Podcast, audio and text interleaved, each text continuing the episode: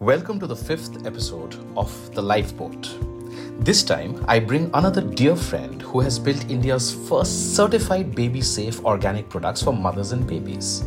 Let me welcome Naiyya Saggi, founder of BabyChakra and group co founder of the Good Glamm Group. Naiyya graciously opened her doors to my entire team and me to spend the afternoon speaking her heart out. We discussed a common thread upbringing in Calcutta, or Kolkata as the new folks say it, how that city shaped her mindset and her character with metal. We explored her internship days and the hustle for that extra income.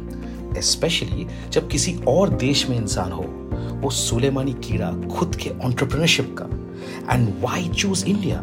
More precisely, why choose Mumbai? Or did Mumbai choose her as Karambhumi to start BabyChakra? We also delved into discussion relating to the power of simplicity and authenticity, maintaining mental wellness in entrepreneurship, and how motherhood changes the mindset of an entrepreneur, and much, much more.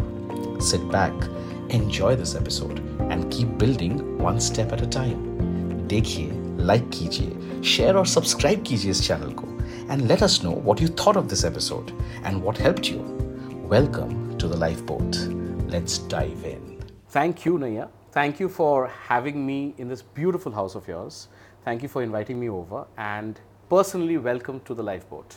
Thank you, Vinayak. It's such a pleasure to be part of this and uh, and we'll talk. Yeah. oh, there's so much to talk. There's so much. To talk. So I'll tell you what and why I thought this has a certain amount of uh, importance in all our lives now so why lifeboat? And you know you and i were having a chat offline when you asked me why lifeboat. Yeah my personal belief ye hai na Naiyya ki hum sab hamare journey mein kahin na kahin kisi na kisi tarike se doobte hain. And we've all gone through our baptism by fire. We've all gone through those moments. We've all, gone through those battle scars. The situation and the circumstance makes us what we are. But उस डूबने वाले जो moment होता है जो जो मुहूर्त होता है उससे बचने के लिए ना what's relevant is whether we have a lifeboat and more importantly who और what is in that lifeboat now over the last so many episode of chatting with such very dear friends of mine a lot of them are common friends is well it's come out a different learnings right for some people there are people in the lifeboat for some people they are family members for some people they are cofounders for some people is the person in the mirror because at the end of the day, it's also about the mindset. Yeah. And the whole idea is for a lot of our viewers who will perhaps be in that beautiful impressionable age of maybe 24, 25 to 35, 36, 37, where they're forming that trajectory of their life. वो कहानी बना रहे उस time पे ज़िंदगी का वो कहानी के किरदारों को जोड़ रहे a lot of them will have a lot of learnings from amazing achievers like yourself, from people who have shattered the glass ceiling, people who have created a mark for themselves right from scratch, like you, for example. And the learnings that we can take from you and your life for people to hopefully have those as lifeboat moments. So that's the objective of lifeboat. Tell me what you think. No, so I remember when we had a chat about the construct of the show, right, and of the podcast, I remember being blown away. You know, because uh, these are honestly conversations you have in very select, very uh, deep friend circles, yeah. right? These are conversations I would have had like at 2 a.m. in the morning with like a very dear fellow entrepreneur friend of mine or a very dear like investor friend of mine. Like, you know, so I think it's really wonderful, first of all, that you're bringing it out, right? The second thing I was telling you, right, Vinayak, I think it's really symbolic you're doing it in everybody's ho- homes and houses. Uh, because I think it's, it's, it's symbolic of the fact that you're actually entering uh, this very personal space so I love the idea, and I can't wait to see the other episodes. By the way, I'm super excited about those. They're amazing. They're amazing, and yeah. there's there's so much of heart because the people there, I love all of them, you know, and yeah. the way they've opened up, the way the learnings have come. So I want to now start talking about first your story. Sure. And the way I do this, Naiyya, it's not about you, the glamorous you, the famous you, the BabyChakra you, the MyGlamm you. We'll come to all of that later. Yeah we'll come to much earlier of a story. The seed of the thought process mm. of an individual to mm. say कि यार कुछ अलग करना है mm. कुछ perhaps differentiator banana hai. Mm. How and when does that come into the mindset? You know, that's the thought process that we should first go into. Mm. I know that you and I both come from Calcutta. Yeah. We have a very interesting common connect. Yeah. We literally left Calcutta almost in the same time, maybe a Correct. year here and there. I was in Bosco, you were in La Martiniere. We have a whole bunch of common friends, but along with that, we also have a very similar and a common mindset that Calcutta teaches you. Somewhat in terms of a lot of empathy, a lot of uh, appreciation, a lot of respect for women, Yeah. because that's something that comes from the eastern part to a great extent. And that also gives you that confidence to say a lot of things have to be done in a particular manner. So take us back to the Naiyya of Cal, take us back to Naiyya of school. How much of character was built in school? How much of that do you still retain in terms of maybe geography, city, institution? But take us through that mind frame of Naiyya. Take us to that child who today is where she is. Also, the other thing about Cal is about deep friendships and relationships, right? So, but anyway, so I think The just of- adda. the adda and like you know but you know i i had a I had a very very happy childhood overall right? And i'm very grateful for that because i think happy childhoods actually give you a lot of resilience for what life has in store going forward right? Uh, but uh, just as context my my parents uh, my mom was in the bengal cadre so she's a punjabi woman grew up in amritsar. Uh, but she was, you know, when she went to the IAS, they basically gave her the Bengal cadre and she took this up as a challenge and she moved, she learned Bengali on the go in the districts, you know, as an ADM, then a DM, and then, you know, like living in, in Calcutta, Maine. And my dad has always been this incredible inspiration, I think, for all the men in my family, but equally, I think, for like a whole generation of seafarers, interestingly enough. Um, so he was in the merchant navy Okay. and then he joined the Ministry of Shipping. And because Mama was posted in Bengal, he figured out his first posting in Bengal as well, in the government, right? So, yeah, so I think we grew up in, in Calcutta for the most part and lived across multiple like government houses, government colonies, right? And colonies mein rehte the, right? So it was like a very, very strong sense of community. Always. Always, right? When Durga Puja ke time, we'd all practice like all the dances, and I was the worst dancer of my lot. But we do all of this, and then um, you know, just growing up with those very deep friendships is something that number one, I think I really, really look back and I remember my time in Calcutta very, very fondly for. Um, the second thing, of course, was all the buns and all the Mitchells. Uh, so literally, my sister and I call her Didi, right? Uh, it's a Cal thing, but also generally out of respect. Don't know where that came from.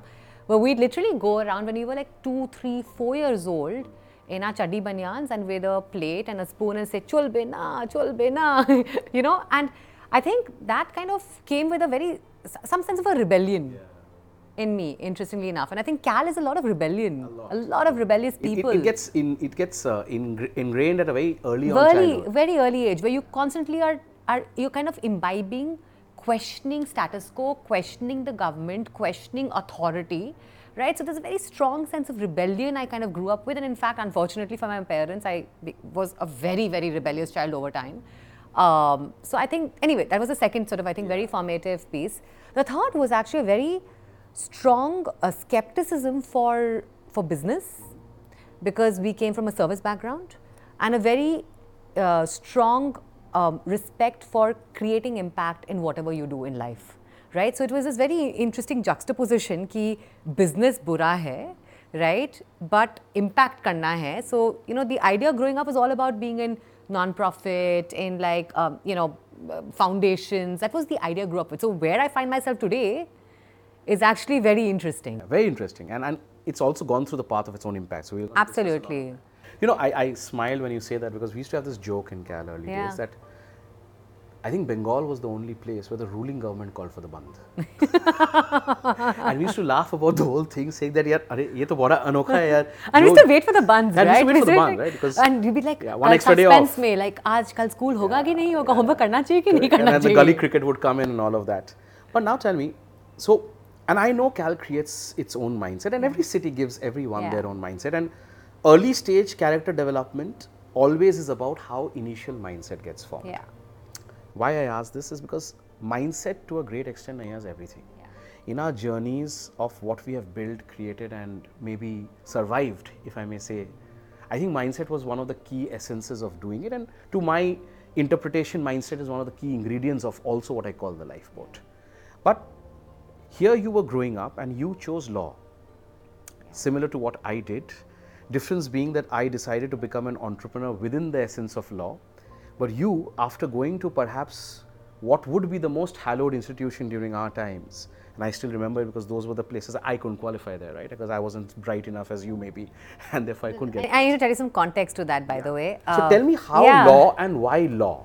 No, so let me sort of uh, please demystify some, of- like I, I debunk rather these uh, these myths that you talk about about being bright. So I, I mentioned right, and I kind of emphasized I was a very rebellious child, uh, and what that basically translated to I was I hated hated studying. I hated studying. Right, I loved things like debates and elocution and drama and quizzing and sports and everything, but I hated studying. I could not handle it.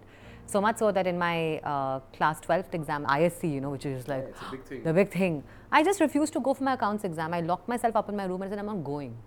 My parents actually to call a locksmith to try and open the door, and, and then I locked myself in the bathroom. So it was like, oh, I didn't go for my exam, right? So when you talk about me being a great student, let me explain to you. I was not going to have much of a professional journey, uh, but it so happened that uh, law school actually has an entrance exam. True. They don't really care about Yeah. your ISC, ICSE marks. They don't. I made it through to the entrance exam. Right. Which and also is a very, that's very how- minuscule percentage. That is true. So like I, I- didn't, right? I was on the wait list. And that's okay. But what I'm trying to explain is, is not because of my marks I made it. Mm-hmm. It was because, you know, maybe I got lucky, but it was something that I immediately, I knew how to crack that paper, Hmm. right? So I made it. And that's how law school actually happened. In fact, like if you ask my mother even today, she'd be like, I do not know. Like she was like, इसकी तो शादी करनी पड़ेगी and Okay. उसको मैंने कुछ और ही करना पड़ेगा इसका कोई future ही नहीं है.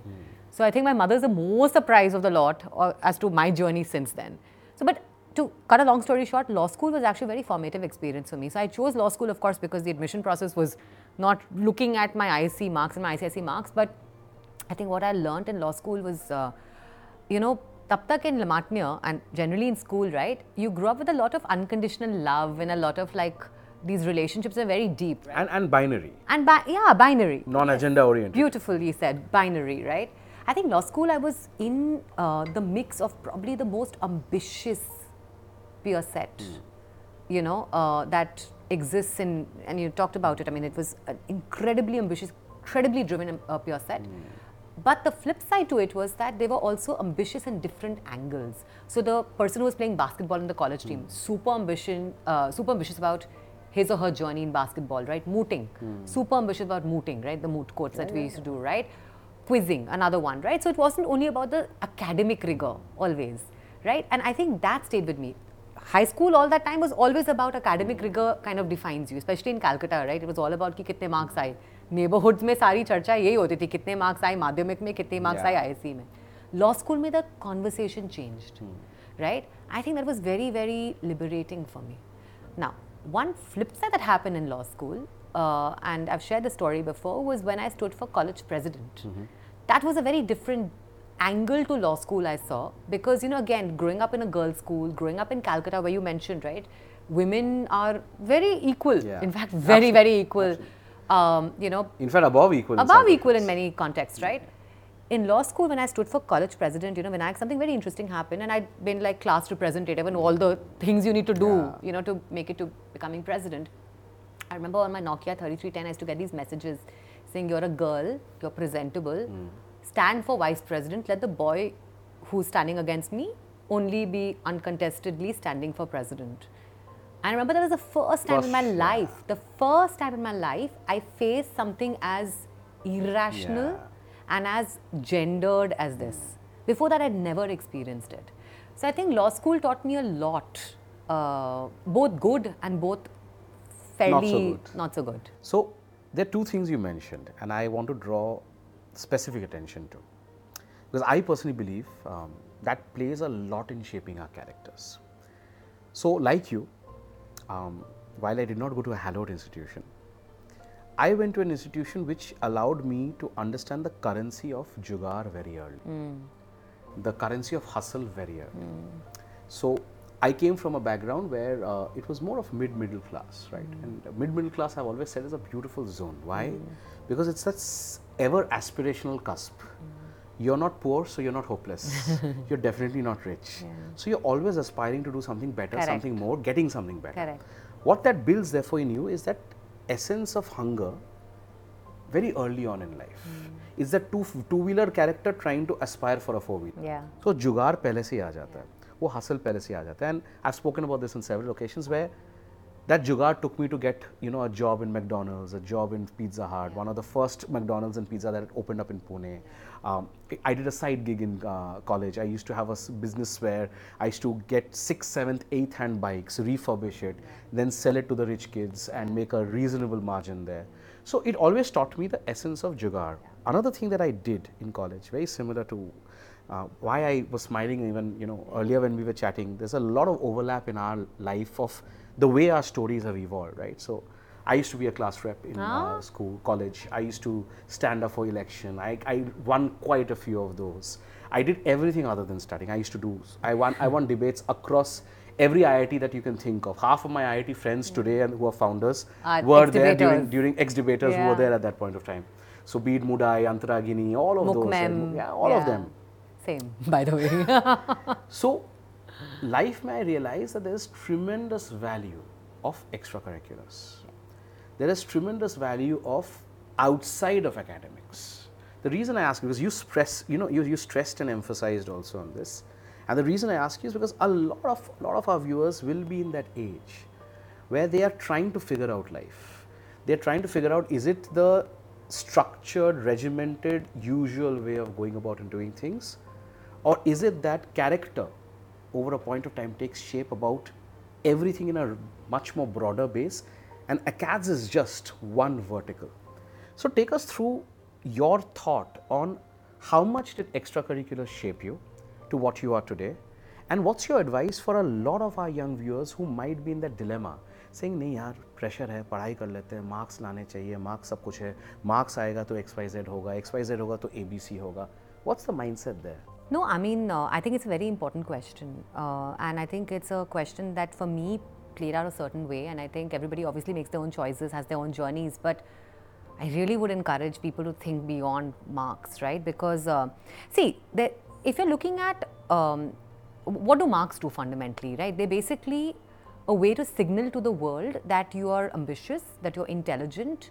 and you're capable of figuring stuff out.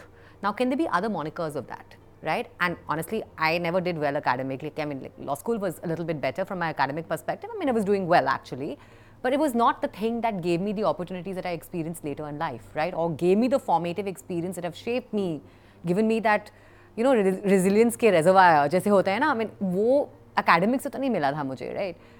Um, so, what were the things that really I think worked in in work for me? First, I think um, you know, college में काफी time होता है. So you get a time to like basically step back and say, okay, मेरी goals क्या है, मेरे strengths क्या है, right? And you kind of discover that actually in that journey in college, right? Because till then you're in a very cookie cutter place. Suddenly you have that time, you have that flexibility. So two or three things I realized. One was that I'm actually inherently a very ambitious person. You know, I want to make something of my life. वो मुझे ambition law school में मिला. मुझे उसके पहले नहीं था. pause here for a second and go granular. Yeah. Define ambition for someone. I'll explain, right? Because it's so bespoke. Yeah, yeah. So for me, ambition was key. Um, ambition to get new experiences, right? Ambition to um, ensure that I mattered in the world, right? And ambition to ensure that I was able to create impact in the world. These three things define ambition for me, right? So I said, okay, now how do I ensure these three things happen? So I started looking, of course, at moot courts. I did very well in moot courts, right? So first year went to bar council, did all that stuff. So moot courts was one way to establish, I think that I mattered in the ecosystem of a law school, right? My marks were where they were, but moot courts may, I know. you then you're considered intelligent. You kind of are able to do stuff that's to We your did strength. Jessups, we did KLA, we did Correct. GLCs, whole bunch Correct. of. GLC, all of these, right? So moot courts and debates, right? So when we all Asians, all the other stuff. The second thing I actually did, and I really learned a lot from, was uh, my internships. True. And many times people are like internships में बस you know ऐसे ही chill मारो, just get it on your resume or just only do. I actually never did a corporate law internship. Interestingly enough, I did my my most favorite internship actually was uh, with the Iraqi Special Tribunal. So I was uh, working with the International Bar Association in London, and the reason I applied to it was because वो 1200 pound दे रहे थे as a scholarship. You could go live in London for two and a half months. I was living in a youth hostel, obviously. Um, still incredible experience. incredible experience and we were charged with training the judges of the iraqi special tribunal who were basically trying saddam hussein And I remember when the judges were flown down to London, we were taken in bulletproof cars in a secret basement room in a hotel where the judges were kept. And I was what? I was like maybe not even 20. I don't even remember what my age was, right? I was there. And I felt like I mattered because I was part of history. You know, so I think those are the most, so internships, the second thing. And the third thing that I think you did something very interesting with the bikes. I didn't, I wasn't that cool, yeah. But what I did was I figured out ways to earn money on the side as well. You know, so I would do stuff like people would give like outsourced drafting. You know, lawyers from Delhi Valley would outsource drafting to a law kid right? So I do drafting stuff. I do, I'd run a side hustle on campus, which was like a night shop, like a night goodie shop. So I earned a little bit of money because maybe pocket money kya thi? Yaar, 3000 rupees, 4000 rupees. My sister started earning, so she would send me an extra 1000 rupees a month, which was like a big thing, right? But I was like, chalo, let me try this out. So I think that was the other thing that gave me a lot of confidence ki agar worst case to wing it in the world, right, main kar sakti hu. So what you're not talking about or not outlining is in a way all of these that I heard. Yeah. There is a hidden hustle and a hidden jugaad which is already there. Yeah. So now I want to ask you this because this has really been talked about a lot. I believe जुगाड़ is inherent in us as Indians. वो day one से आ जाता है पैदाइशी हमारे खून के अंदर जुगाड़ है But hustle to a great extent can be overrated or underestimated. Now, when you give this early example, right, and I'm to take you back right to this early example that you gave, take us to what and how, in your mind, the evolution of hustle was. How do you see it later on in life help you out hustle much larger things? Do you believe, like, I, I have a very dear friend of mine who turns around and says, I don't understand hustle. Hmm. Hard work is hustle. Hmm. Very simple. Hmm. The hustle is overrated. I have another friend of mine who says hustle is everything. Hard work is plain vanilla. You're supposed to do hard work. Everybody does hard work. It's that one person delta what hustle is about. Everyone has a different definition. What's yours? You know, honestly, I don't really actually believe in jugaad and hustle per se, hmm. right? I believe in getting, um, in thinking big hmm. and getting stuff done, Okay. right? And in a way where some things can be done in a way that just need you to get from point A to point B, Okay. right? And that might be the more jugaadu, like, bas fit kar diya, ho gaya, right? The, and they do it fast, like hmm. ad- agility is the need of the hour. And some things are more long term. You know, for instance, you're building culture in an organization, right? Wo hustle, you can't hustle culture. Obviously Correct. So I think. there But are- to come to culture, perhaps you have to hustle to bring the organization to the sites to where culture actually so again, I matters. think the one learning I've ha- I've had personally over time, interestingly enough, Vinayak, is that uh, if you really want to uh, build solid foundations, right? You have to identify what solid foundations are made for you in that particular context because context will keep on changing and then figure out उसमें क्या जुगाड़ना पड़ेगा and क्या actually you have to put in that time, put in that effort, put in that uh, energy, right? It needs to get to that outcome. So for me, I mean, I'm not honestly a big fan, and I've seen like a lot of like this, you know, India celebrated for being jug- like Jugaad nation and all. I think that's, you know, we need to really introspect and say how are we building a really rock solid base from a startup. Like there's too much stuff now happening on governance and these conversations in startups, right? Where did that come from? This whole thing about celebrating hustle, celebrating Jugaad, doing whatever it takes to get to wherever you need to get to. We need to take a step back and say like are we building solid foundations because when you have solid foundations you can fly much higher And also, we'll come to that because that's a very sensitive and important topic because also it's about keeping greed in check. 100%. And greed is directly proportional to success. So, we'll come to that because that is a very, very relevant uh, and by the way i'm not saying that that doesn't mean i'm not agile Of course. it doesn't mean my team is not agile it doesn't mean we're not speedy it just means that when we take on things we identify what things really need speed and everything does not need speed or everything does not need immediate like just putting things together to make it just work for that particular day So, structure with agility. Structure 100%. with the structure that actually supports Yeah. agility long term See, because as a startup, unless you're nimble, you won't survive. you won't survive You won't survive. So it has to be structure that actually supports and empowers agility. So now let's take a step back to nostalgia Ah. and take take another very important chapter of your life. That chapter for a lot of people, Naiyya might be a dream journey. And that chapter is about an Ivy League. Right? You were a part of Harvard Business School. You have been known as an alumni there. You're a very vociferous uh, supporter of some of the fantastic initiatives. But let's first demystify Harvard. a lot of people have this thought to say यार, ये तो अमीर अमीरजादों का टंटे हैं, अमीरजादे ही जा सकते हैं वहाँ पे। एक अलग स्कूल ऑफ़ थॉट है कि boss you to be super bright and super intelligent to even crack that एक थर्ड एस्पेक्ट है which somewhere I heard you mention in some part of the conversation where you also believe in luck you also believe in being in the right place at the right time take us through a combination of all of this for someone because a lot of our viewers might be in that junction where they really trying to crack an Ivy League, really trying to get into that uh, hallway of a fantastic hallowed institution. How does one get there? How easy is it, Naiyya? And once you go there, like I say this a lot about my friends in IIT and IIMs, the Harvards, the Ivy Leagues perhaps are the greatest equalizer in life. आपको लगता होगा कि यार हमने तो यार मचा दिया एंट्री कर दिया वी आर हम ही हमें बाकी सब में पानी कम है but when you reach that space, you realize that you're a speck in that entire galaxy because there are 10,000 people far smarter, far more resilient, far wiser than you. And that also is a great equalizer because it brings you around reality and makes you, I think, far more humbler in life. For me, my humility rounds are much different, it's just taught me. But take us through this for the sake of our viewers who are trying to crack that. How is it? How's life there? How difficult is it? What happens there? See, I mean, uh, very honestly speaking, it's a great privilege to have had that experience. I'm very, very, very grateful for that experience.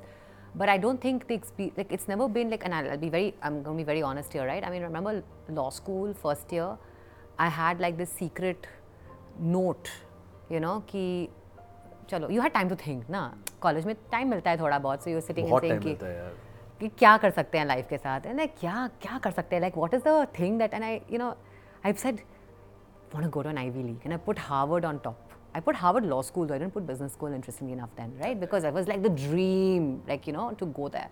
And Harvard, Oxford, Cambridge, and Stanford, like, yeah. And I have, I still, I probably have the note somewhere still, right? And I said, kaise, kaise, and I never really planned it. I think, you know, like I said, I think my, I've been very lucky. I've had a life, like a life of very fortunate, I think, detours. So after after law school, right, I had an offer with Clifford Chance in London, like with, to do corporate law. Never done a corporate law internship, but somehow cracked that interview. And McKinsey had come to campus, and उन्होंने pitch किया था कि you can work in business, right? And I was like, let me try this out. I've never done business stuff before, but try करते हैं. And actually, at McKinsey, that is when I think I really appreciated business hmm. for itself. I remember till then, Calcutta and like law school experience is all about like The service and the professional yeah, the line. service and the professional angle. Entrepreneurship wasn't even wasn't even considered. wasn't even cool. Correct, forget forget correct, forget anything else. It was supposed to be the negative list. Exactly, right? It was a like don't go list, right? It doesn't make any sense. And I think when I saw, you know, when I was working on business problems with my team, but also equally with CEOs and with CEOs and like, you know, with like literally across like multiple contexts, I had a very, I developed a very, very healthy respect for the scale, impact, and the uh, outcome companies have, right? And that's when I initially considered ki business school jana chahiye, you know, and that was when the seed of the idea came to mind. And the good thing was, again, you're such a creature of the people, the environment you're with, right? McKinsey made it become normalized, right? That Ivy League is normal. Before you go down this memory path, take one small pause and tell us was the McKinsey calling a natural calling, or was it a calling out of that intrigueness of trying something very different? Um, I'll tell you why yeah, I asked this. Yeah.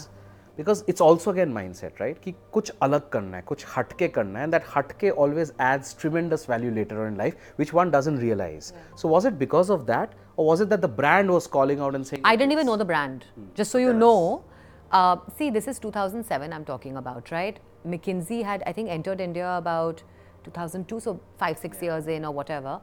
I didn't know McKinsey, right? I was going for the free pizza. They had come to the conference room in law school and they said, अरे कोई free pizza दे रहा है, कुछ PPT चल रहा है, चलो. So I showed up.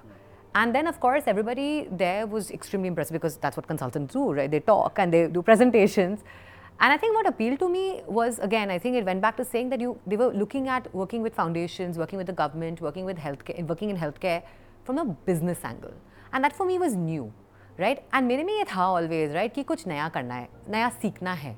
Like how do I keep The हटके mindset. Correct. And also, do keep in mind, I had a Clifford Chance offer, right? So I reached out to them. I said, "Can I defer it?" Once I made it to McKinsey, I, they said, "Huh, you can defer it by a year."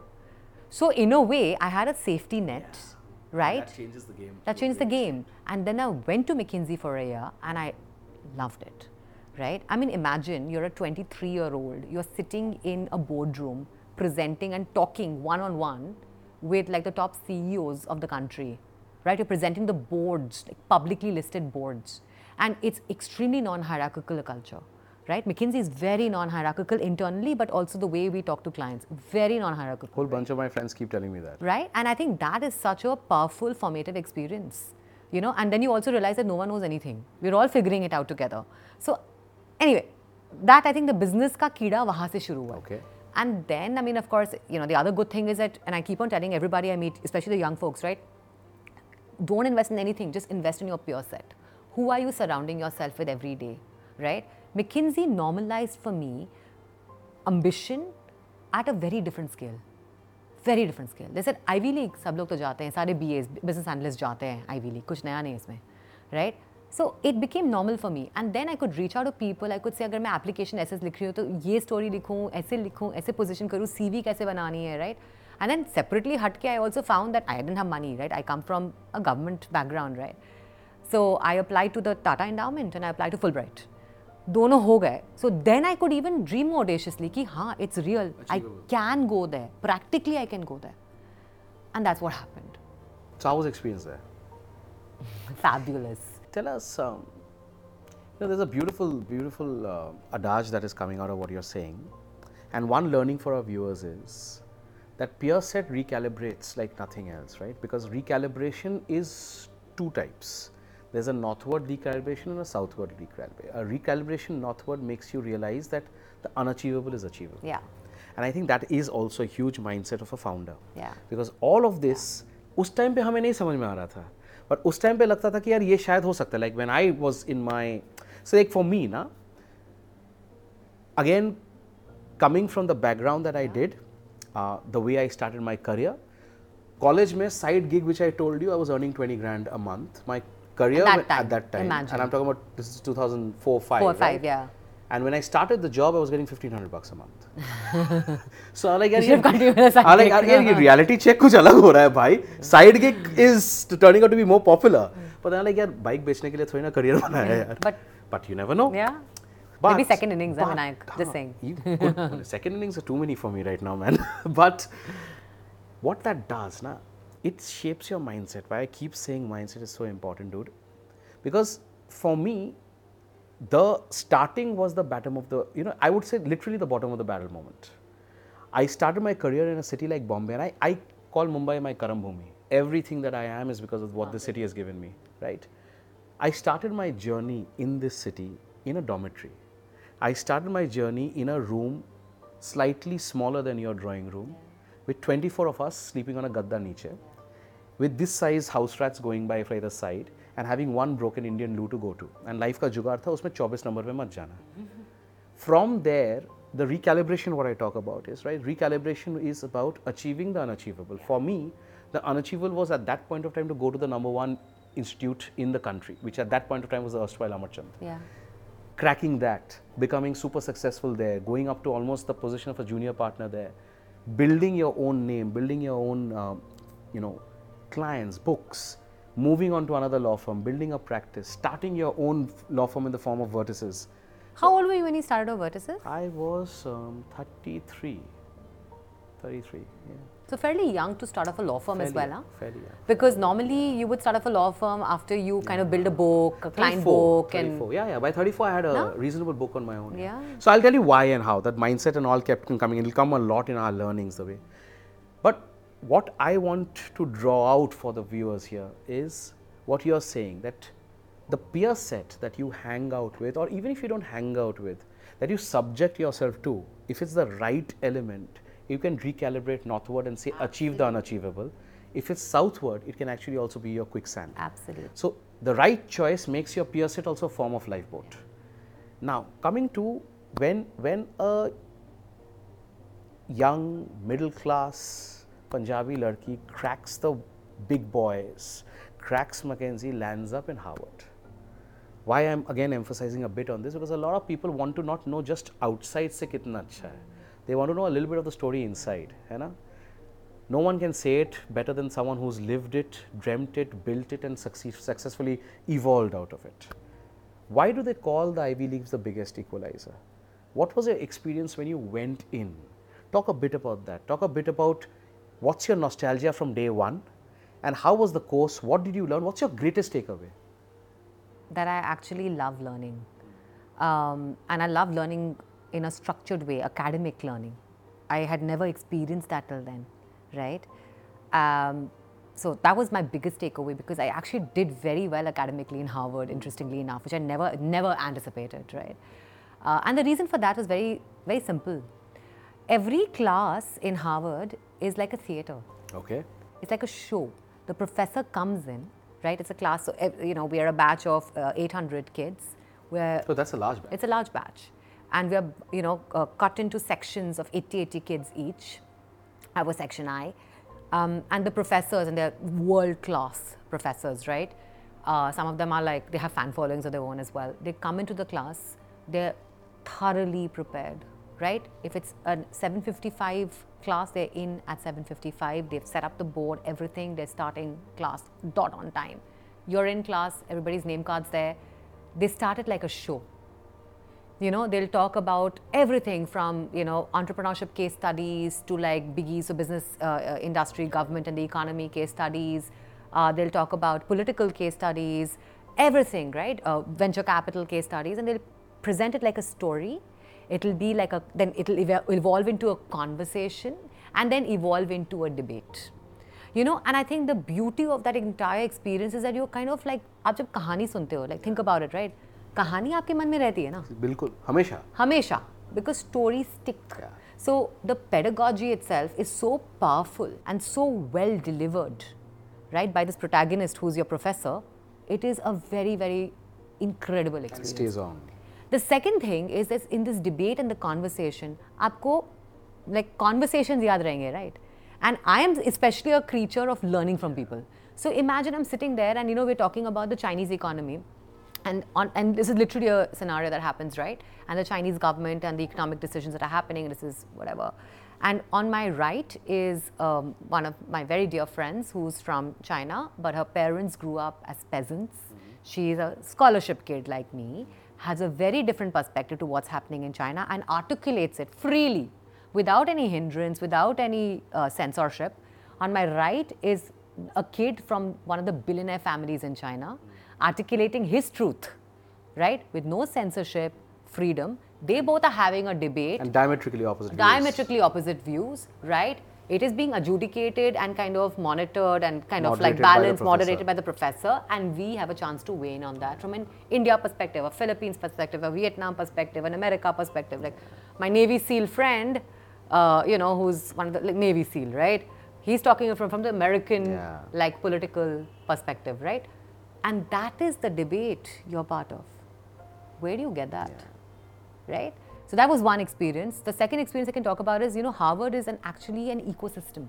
So business school is part of that ecosystem. So you have Harvard Ed School, you have the Kennedy School of Governance, right? You have the Harvard Medical School, the Harvard School of Design. You have all of these amazing schools, and of course you have MIT and you have Tufts and Fletcher's, right? And you're basically in that ecosystem. So literally, what I would do in my second year when you had a chance to electives, I'd run off Harvard undergrad, me, which is again the brightest kids, right? I'd go sit in some classes there you know, take those courses. Kennedy School make classes, right? Design School make classes. So that way you're exposed to a much broader conversation. And a world canvas. And a world canvas. And I think that is unparalleled, you know. So for me, it was just next level. So I think the currency of exposure in this case yeah. is something which I'm sure you brought back and also implemented in your journey to a great extent. Yeah, no, absolutely because I did. Perspective is absolutely now 360 I degree. Did. Absolutely I did. Um, along with perspective, I think there's also reception of a lot of qualities which people don't understand. Like one of the qualities which I think is extremely important in life to own, possess, and have. And I keep saying this once you're an entrepreneur, Naiyya, we become a lifetime member to a club called the Empathy Club. Wherever, whatever we took for granted in our day to day lives, you suddenly realize you have so much more empathy for, all the more because you're building it. Perhaps what your experience, uh, and this is what I'm trying to draw out and extrapolate as a learning for the viewers, is because of the world view and because of the world view of diametrically opposite, very deep, very problematic situations for people also, perhaps the empathy as a, as a commodity, as a feeling, as an emotion increases manifold for people with this kind of an experience. And that's what also adds on into the business. Cut to when was the moment to say that now I need to come back to India? Hmm. Because the world's your oyster, right? You've been working in McKinsey, you went to Harvard, post which you could easily continue, do much, much larger, bigger jobs in bigger places perhaps have the easiest access to say that, you know, I might as well stay in one of the Western countries and do X, Y, Z there. But that mindset and that calling to say that, no, I need to come back, I need to build something here. A lot of it resonates out of two, three things, right? One is a lot in terms of family, how you're built, what family creates for you, what family pulls you on to, the feeling of coming and creating and giving back to your economy, to your society, to your mindset. What was the mindset to say, yeah, हो गया देख लिया दुनिया सबका perspective भी देख लिया कुछ शायद बना भी लिया कुछ शायद उखाड़ भी लिया। हम्म। अब ना वापस देश में आके कुछ बनाते हैं।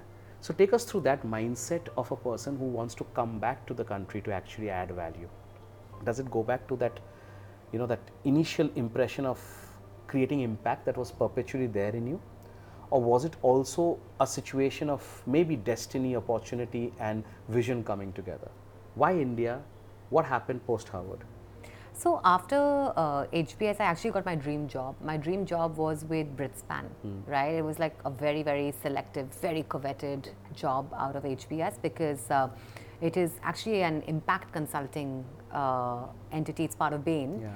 um, and they only select, I think, two or three, two people or three people from all of HBS for all their offices, right? And I was one of them. So it was like, and I was living in Boston, which is I, I love that city. My husband at that point in time, I just was newly married. Sandeep, he actually moved to Boston to be with me. He Where was at guys meet? McKinsey.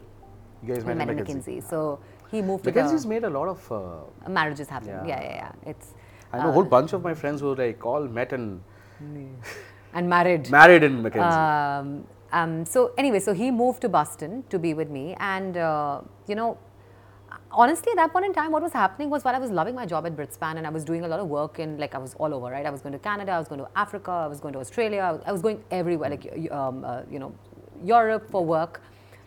You know, I was always reading up about what's happening at home, and home was that, right? Home was always India. Yeah. And you know what stayed in my mind was um, in all my conversations in HBS and also at Bridgespan, also what I was seeing around the world, right? And when I was going back to India, I was seeing this as well. I was seeing this very, very exciting, uh, you know, and I've said this many times, but this whole data, device, digital democracy, mm. right? And I was like, this is very different. Like, ye kuch bada chal raha hai, right? Mm. I hmm. could feel it, like in my bones. And of course, the newspapers hadn't started talking about startups, yeah. startups. Then the only publication was Shraddha's, right? Yeah. YourStory. Yeah. And I was reading that, and I was just seeing that something magical is happening back in India. Mm. Kuch hmm. to shuru ho raha hai. And I was like, how can I not be part of this? I have to be part of this right? It's happening in my country, in my economy. It's something uh, which was only going to happen once in a generation. I need to be part of it. And the second thing that like kept me awake, honestly, was um, you know I'd worked in healthcare at McKinsey, right? So I'd worked a lot in maternal and child healthcare. And the more I looked around, I said, you know, there are no digital products, even globally, to solve for the whole problem that a woman faces when she's either expecting a baby or has a child at home, right? And there's nothing that really, um, you know, is a companion to her in a smart, personalized, relevant way, um, and at scale, um, using technology that can honestly be a game changer for nations. You know, like how mothers and children, Yeah. their healthcare outcomes are actually nation outcomes, right? They, so that stayed with me. So one day I just woke up and I remember like I booked my tickets actually back home and I told Sandeep, listen, uh, we're going back to India.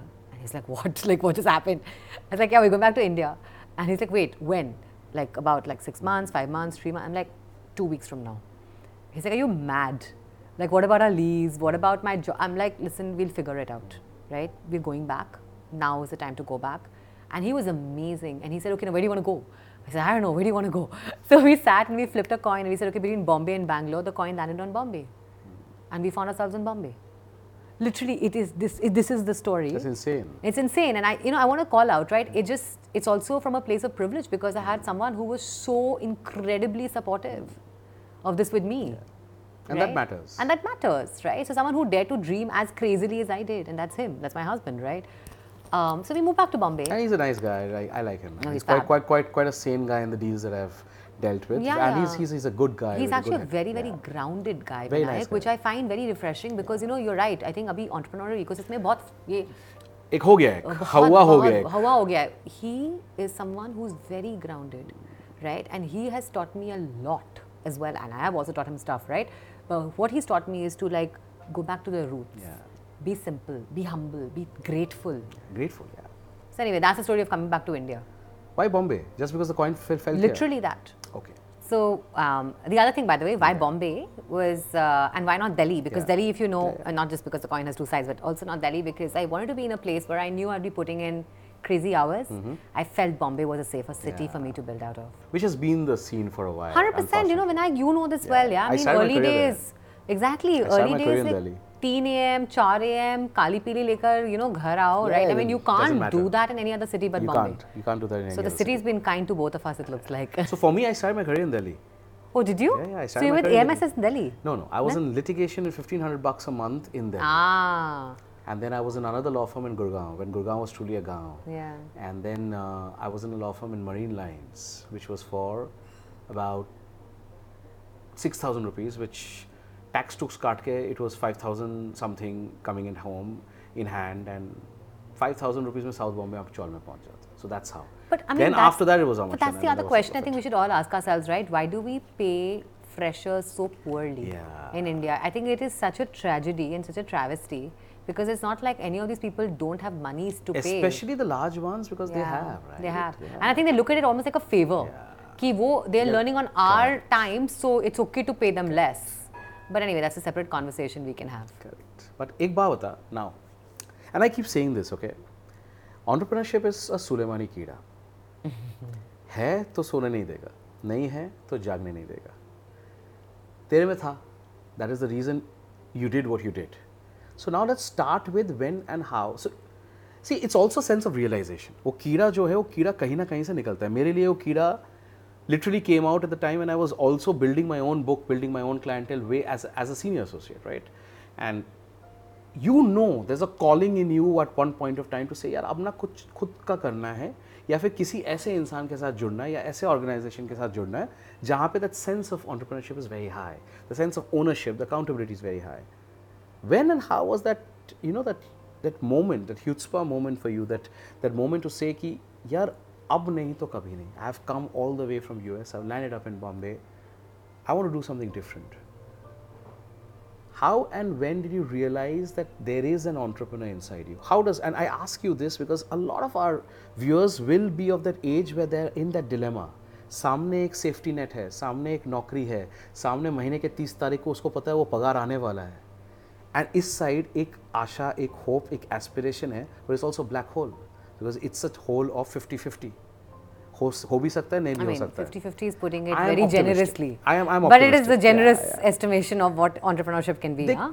I'm always optimistic. We No, are so all am I. That's why we do what we do. That's but what I'm just saying, it's uh, like, for the I people who are watching. Yeah, a friend of mine who said a scale of 90-10.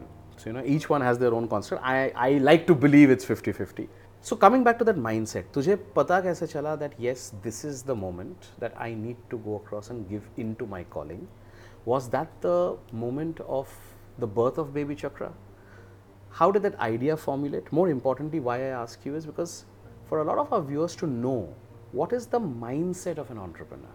When does a person know that safety net ho na ho farak nahi padta, the calling is too real, the calling is too deep, and you have to give in to the calling. What were the thoughts around that? Tell us a bit about that mindset. Tell us a bit about the zone that you were in at that time. It's, it's beautiful. I think the term you use, calling, because I really resonate with that term actually. And I think it is what it is. Like, I think entrepreneurship is a calling. Not everybody should and can be an entrepreneur. Yeah. And I think that's great because you can't, everybody can't be an entrepreneur anyway, and it should not be also. absolutely. You know, but for me, I think uh, if I look back and I want to call out, I think two distinct periods in my life, right? One is entrepreneur 1.0 with BabyChakra and entrepreneur 2.0 now with Good Glamm. Yeah. Right? And I want to talk about a little bit of a difference between the two, right? That I've seen evolve in 100%. my uh, journey. And I well. will come into detail about it. Of also. course. But since you asked, Yeah. right?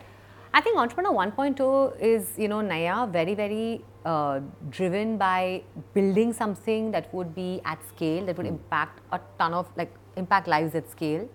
Um, you know, also very inspired by the fact, and, you know, this is where I had gone through very, very, um, I would say, very difficult internal struggle to arrive at that point. Talk about it. I'll tell you. So, um, you know, at, at business school, while I was there at business school, and I'd seen, of course, the impact businesses can have, but I was always very confused business school के बाद क्या करना है non-profit join करना है या social impact consultancy Yeah. join करनी है या business खोलना है right Yeah. and I think that's when I when I was talking to friends in business school and post and back in India you know I think one thing that stood out was like what is this one thing that's being done recently that's created the most impact in people's life and Hmm. the answer to that was actually Airtel at that point in time right because everybody Yeah. was you know doing business uh, having access Yeah. having aspiration set through fundamentally what's a for-profit company Hmm. and the company was not set up to have social impact but because india is such a land of opportunity that aap jo bhi karo it actually has a disproportionate impact on people's lives Hmm. True. so i think that was a very uh, big i think internal struggle i went through honestly vinayak to even decide to do a for-profit company right when i was building out baby chakra i think the other uh, i mean struggle i also went through not it wasn't as big though from my family so my nana who's no more um, you know, he basically didn't talk to me for about two months. Why is that? Because he basically and said. Can you pass me that cushion? Yeah, please? I'm going to pass it to you. Thank you. Uh, so he basically thought I was crazy. Yeah. He was like, you know, finally, this ladki ka kuch ho raha hai. Hmm. Like I told you, I was quite a yeah, yeah. lost. Uh, uh, no hope child growing up. So he was like, finally, like you know, mm. she's hmm. gotten like an amazing education. And there's there's a career job. trajectory according to career trajectory as yeah. per him, right? And you know, honestly, think about it, right? My family's actually been through a lot, Hmm. right? So my nana was uh, ex-army, retirement pension was not much, right? Hmm. So he's seen some really hard times as well financially, right? So he was like, financial stability milti hai from doing a job, right? I'm just finding it so funny that the, look at the overlaps. Calcutta became an overlap. Law school became an overlap. And now the fact that even my nana is ex-army oh, is just going crazy in terms of our overlaps. I mean, so so you totally, I think, then Yeah, just- know the situation yeah, I'm talking crazy, about, crazy right? situation. So larger than life personality in the house, basically having an opinion. I mean, but that was like very short lived. I mean, two months. And my father-in-law is also ex-army. Oh, really? Yeah. Oh, He's a commanding officer of uh, 10 engineers. wow. So yeah. So you've, my God, I, I've I can't imagine the I've- courtship period I've, there, I've, no? I've faced the bayonet in different forms in my house. But yeah. yeah.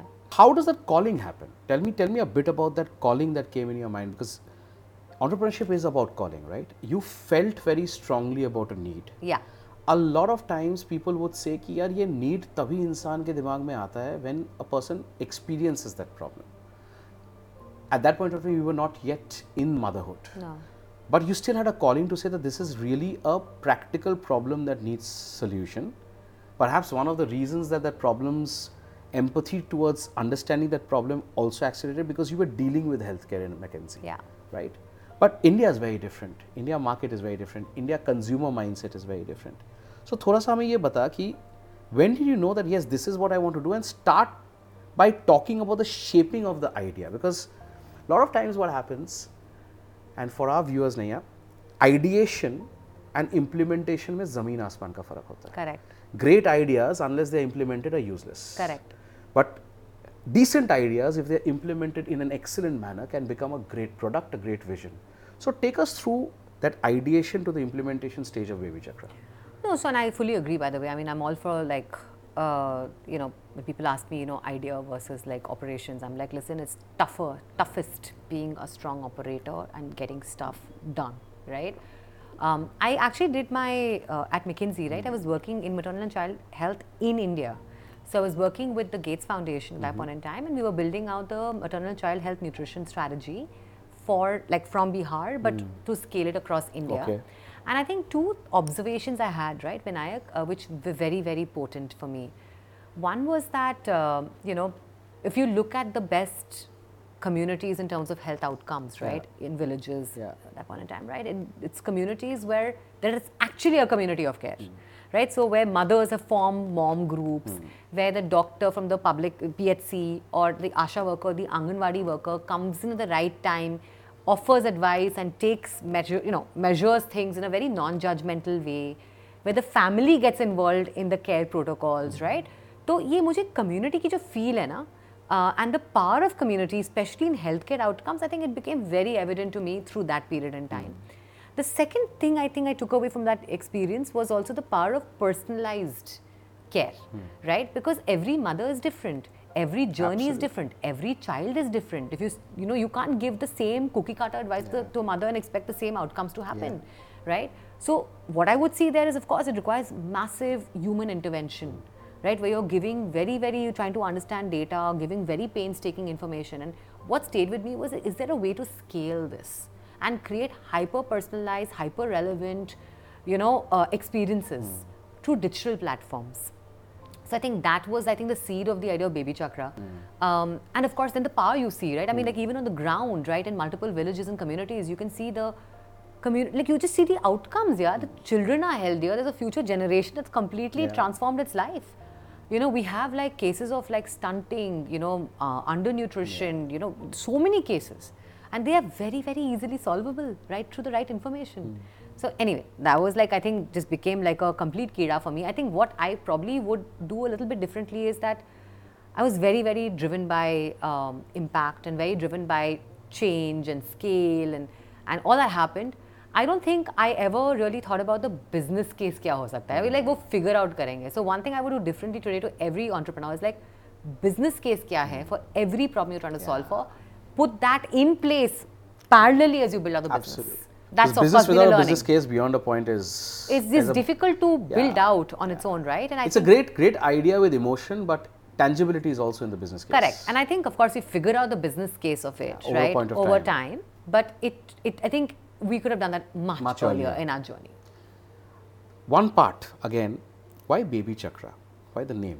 I'll tell you why. Because again, I like asking these random questions because it seems random, but reality में there's so much of depth in each of these things because बहुत सारे लोगों को शायद ये नहीं पता होता है कि at times the name can change the game, especially when you're consumer facing. A lot of people don't understand the power behind a catchy phrase or a catchy, catchy name or a simplistic name or something which can resonate and stay on in the mind, right? एक entrepreneur जब नाम choose करता है अपना business के लिए it's like choosing the name for his his or her own child rational होता है थॉट होता है what was the thought behind this name and why baby chakra I mean, part of it was that we said ki, you know, it should be a name that has a term baby in it. So it, it's immediately clear ki this is with moms and babies, right? And we looked up a whole lot of uh, domain names. Kuch available ही नहीं था. We tried all these fancy names, baby, butler, baby son. And then I was like, you know what, this is not authentic to what we're building out.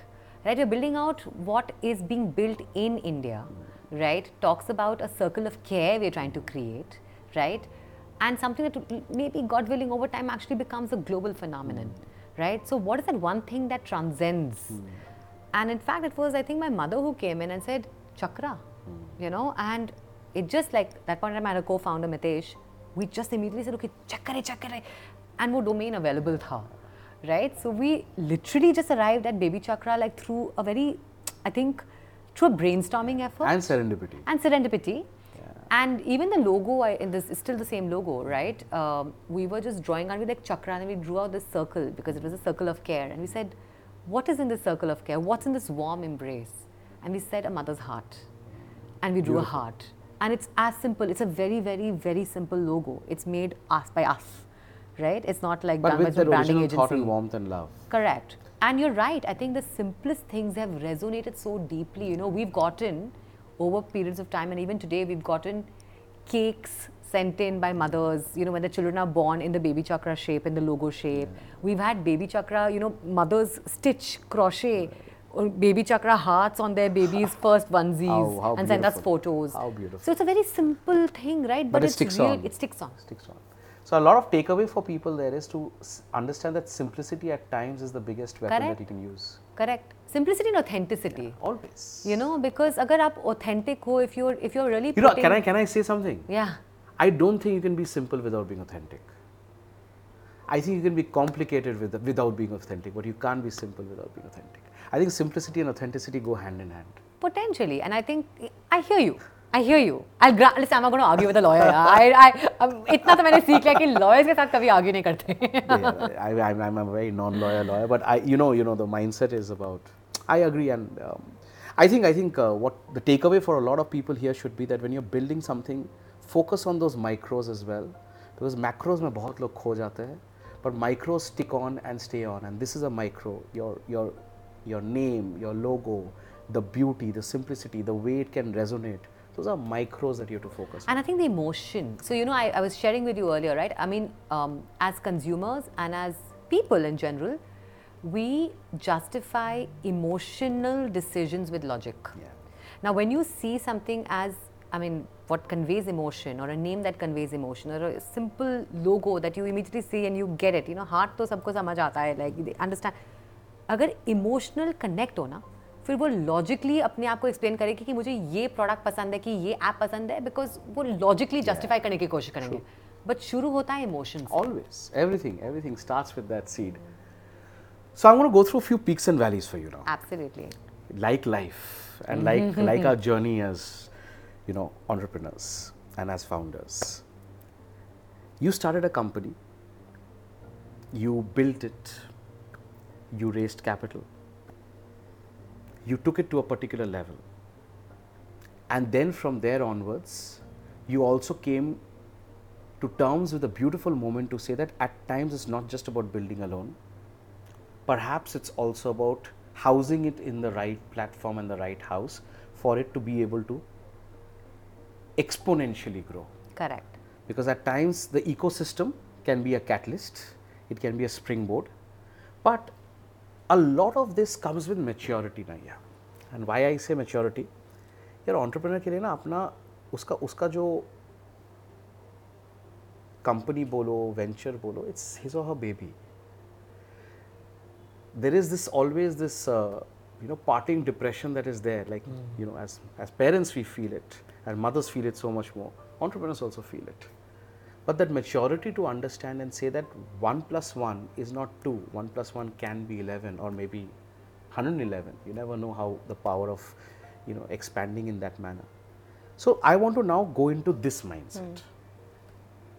First and foremost, my question to you, because a lot of people are in that mindset, hopefully, where they are talking about their first term sheet, they are talking about the first external capital, they are talking about the first partner that can be there on the cap table who they have not known or understood earlier. So take us through your learnings of a fundraising journey. A lot of people, Naiyya, and I keep saying this, tangible capital se das guna zyada matter karta intangible capital. And intangible capital is a whole bunch of things. It's not just about the person who's writing the check.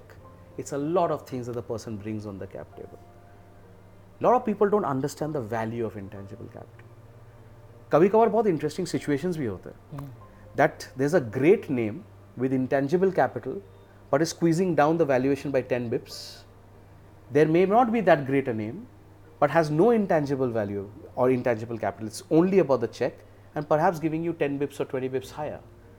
At times, a founder on short sightedness on the value at that point of time completely discounts what intangible capital could be and later on realizes that the check was not the right check to take. So, take us through a little bit of your learning. But for our viewers who are in that journey of raising capital, meeting the right investors, deciding between term sheet A, B, C, what's the value of intangible capital? How does one know who's the right partner to have on the cap table? I mean, a very practical answer to that is actually talk to fellow founders who've had them, the investors invest in them earlier. I mean, that again, I talk about the power of peer networks and the power of pure learning, right? I mean, I'm a creature of pure learning. I learn through conversations and I learn through people's experiences, right? Because no book will be able to capture, yeah, some of these nothing. behind the Scenes. scenes conversations, right? Or the behind the scenes situations? Exactly. And that's where I think it's super important that you constantly make the effort to build deep friendships and relationships with people who you respect, one, but also who are going through a similar life experience as you. You know, and so for me, I think, I mean, of course, and I was, you know, starting off as a new founder, I didn't know too many people. I've built my relationships over time. And I made my mistakes as a result, right? And we are supposed to make mistakes. We're supposed to make mistakes. Yeah, I mean, that's part of life. So I think the first thing is that uh, do your ref checks, right? Talk to people, portfolio company founders, ideally friends of yours who are portfolio company founders, and say what has your experience been with this particular investor, right? Number two, trust your gut. Uh, many times, you know, of course, you're being like it's a bit of a if, if you're really in demand as a venture as well, you know, you will be you'll be there'll be a lot of sweet talking, yeah. right? A lot of courtship. A lot of lot of courtship, right?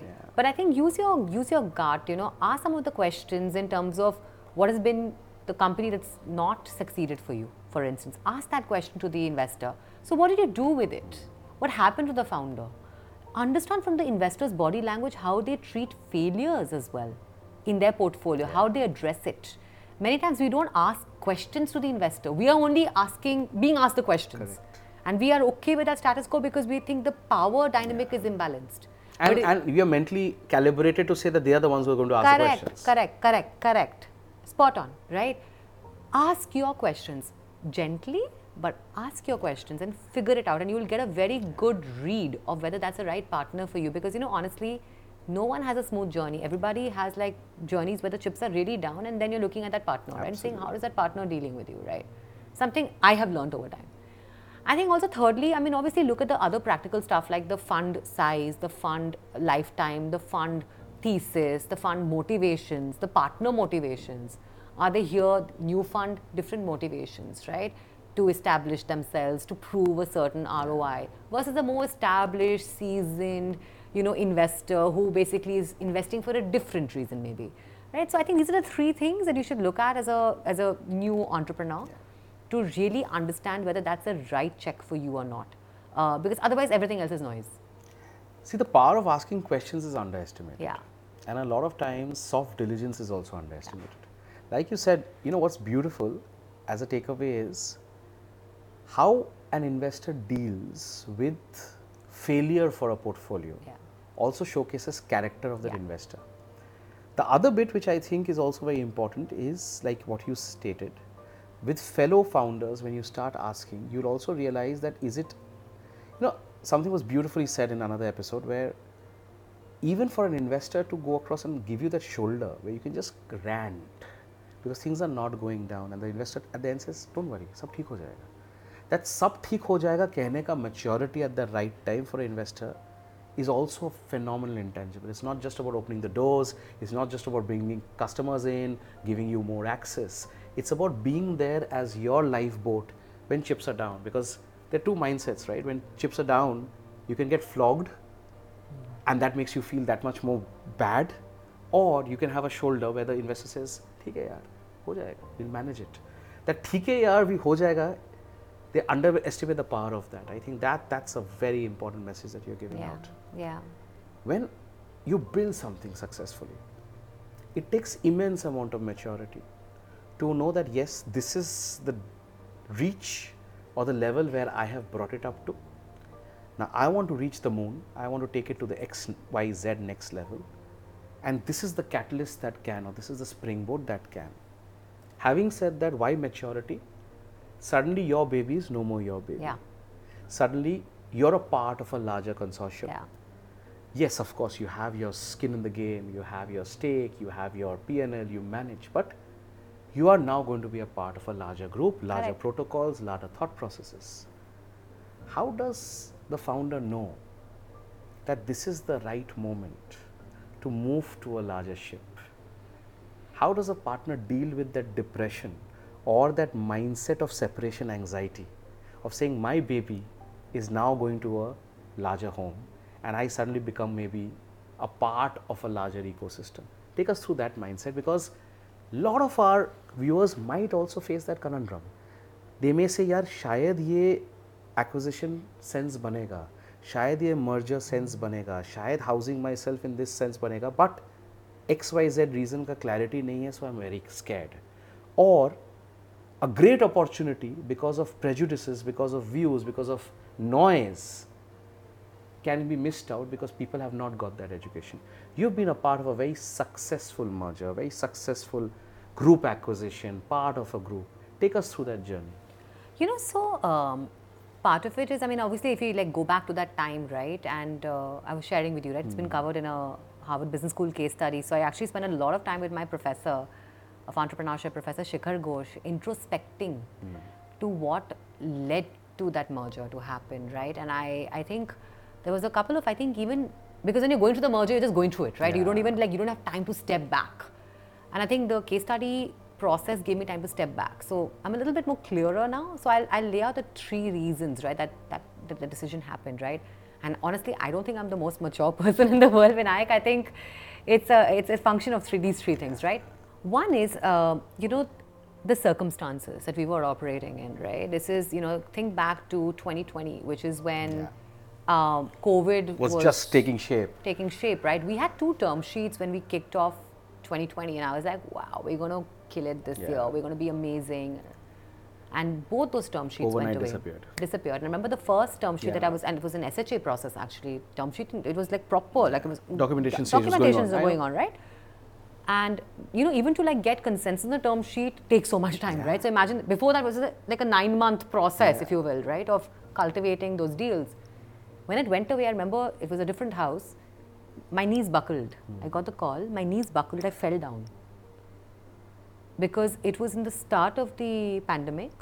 Um, we had, I think, five to six months of cash left in the bank at best. At best, team को मैंने बोल कर रखा था कि अरे पैसे आ रहे हैं डोंट वरी अभी और बड़ा करेंगे ये करेंगे right and the call came so I remember that whole day. I just and I've no, I've not actually dealt with.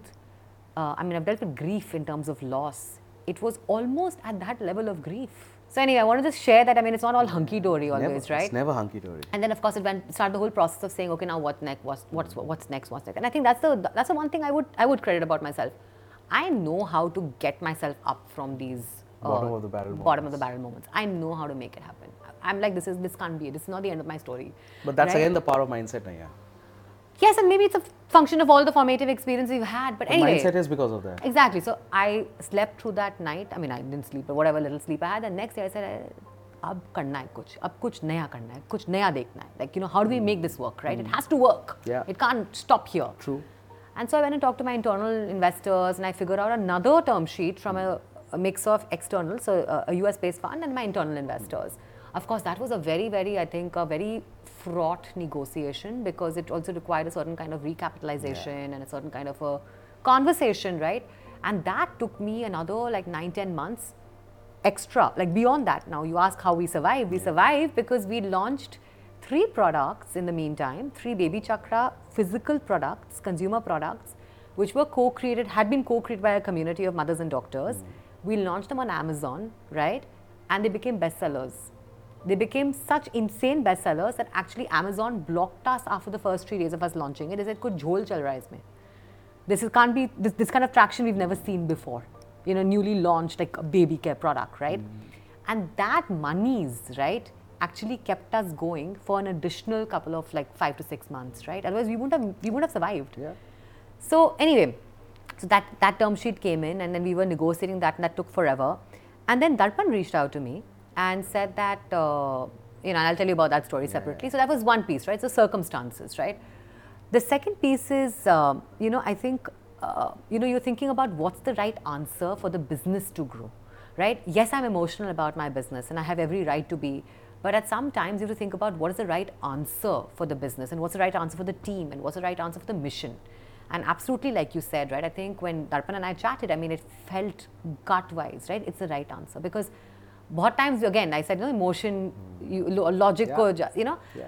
you could look at all the numbers and the financials and everything Yeah. else and it's a great deal or whatever else but I think it just felt right when he described to me his vision and my shared vision of how content and communities can drive commerce and how do we do it across multiple contexts including a baby care range right and that stayed with me so I think the second piece was the context in the incoming company also felt right right the founder to founder wavelength Fitment. match, right? And the third piece to it was that, you know, honestly, speed of decision making.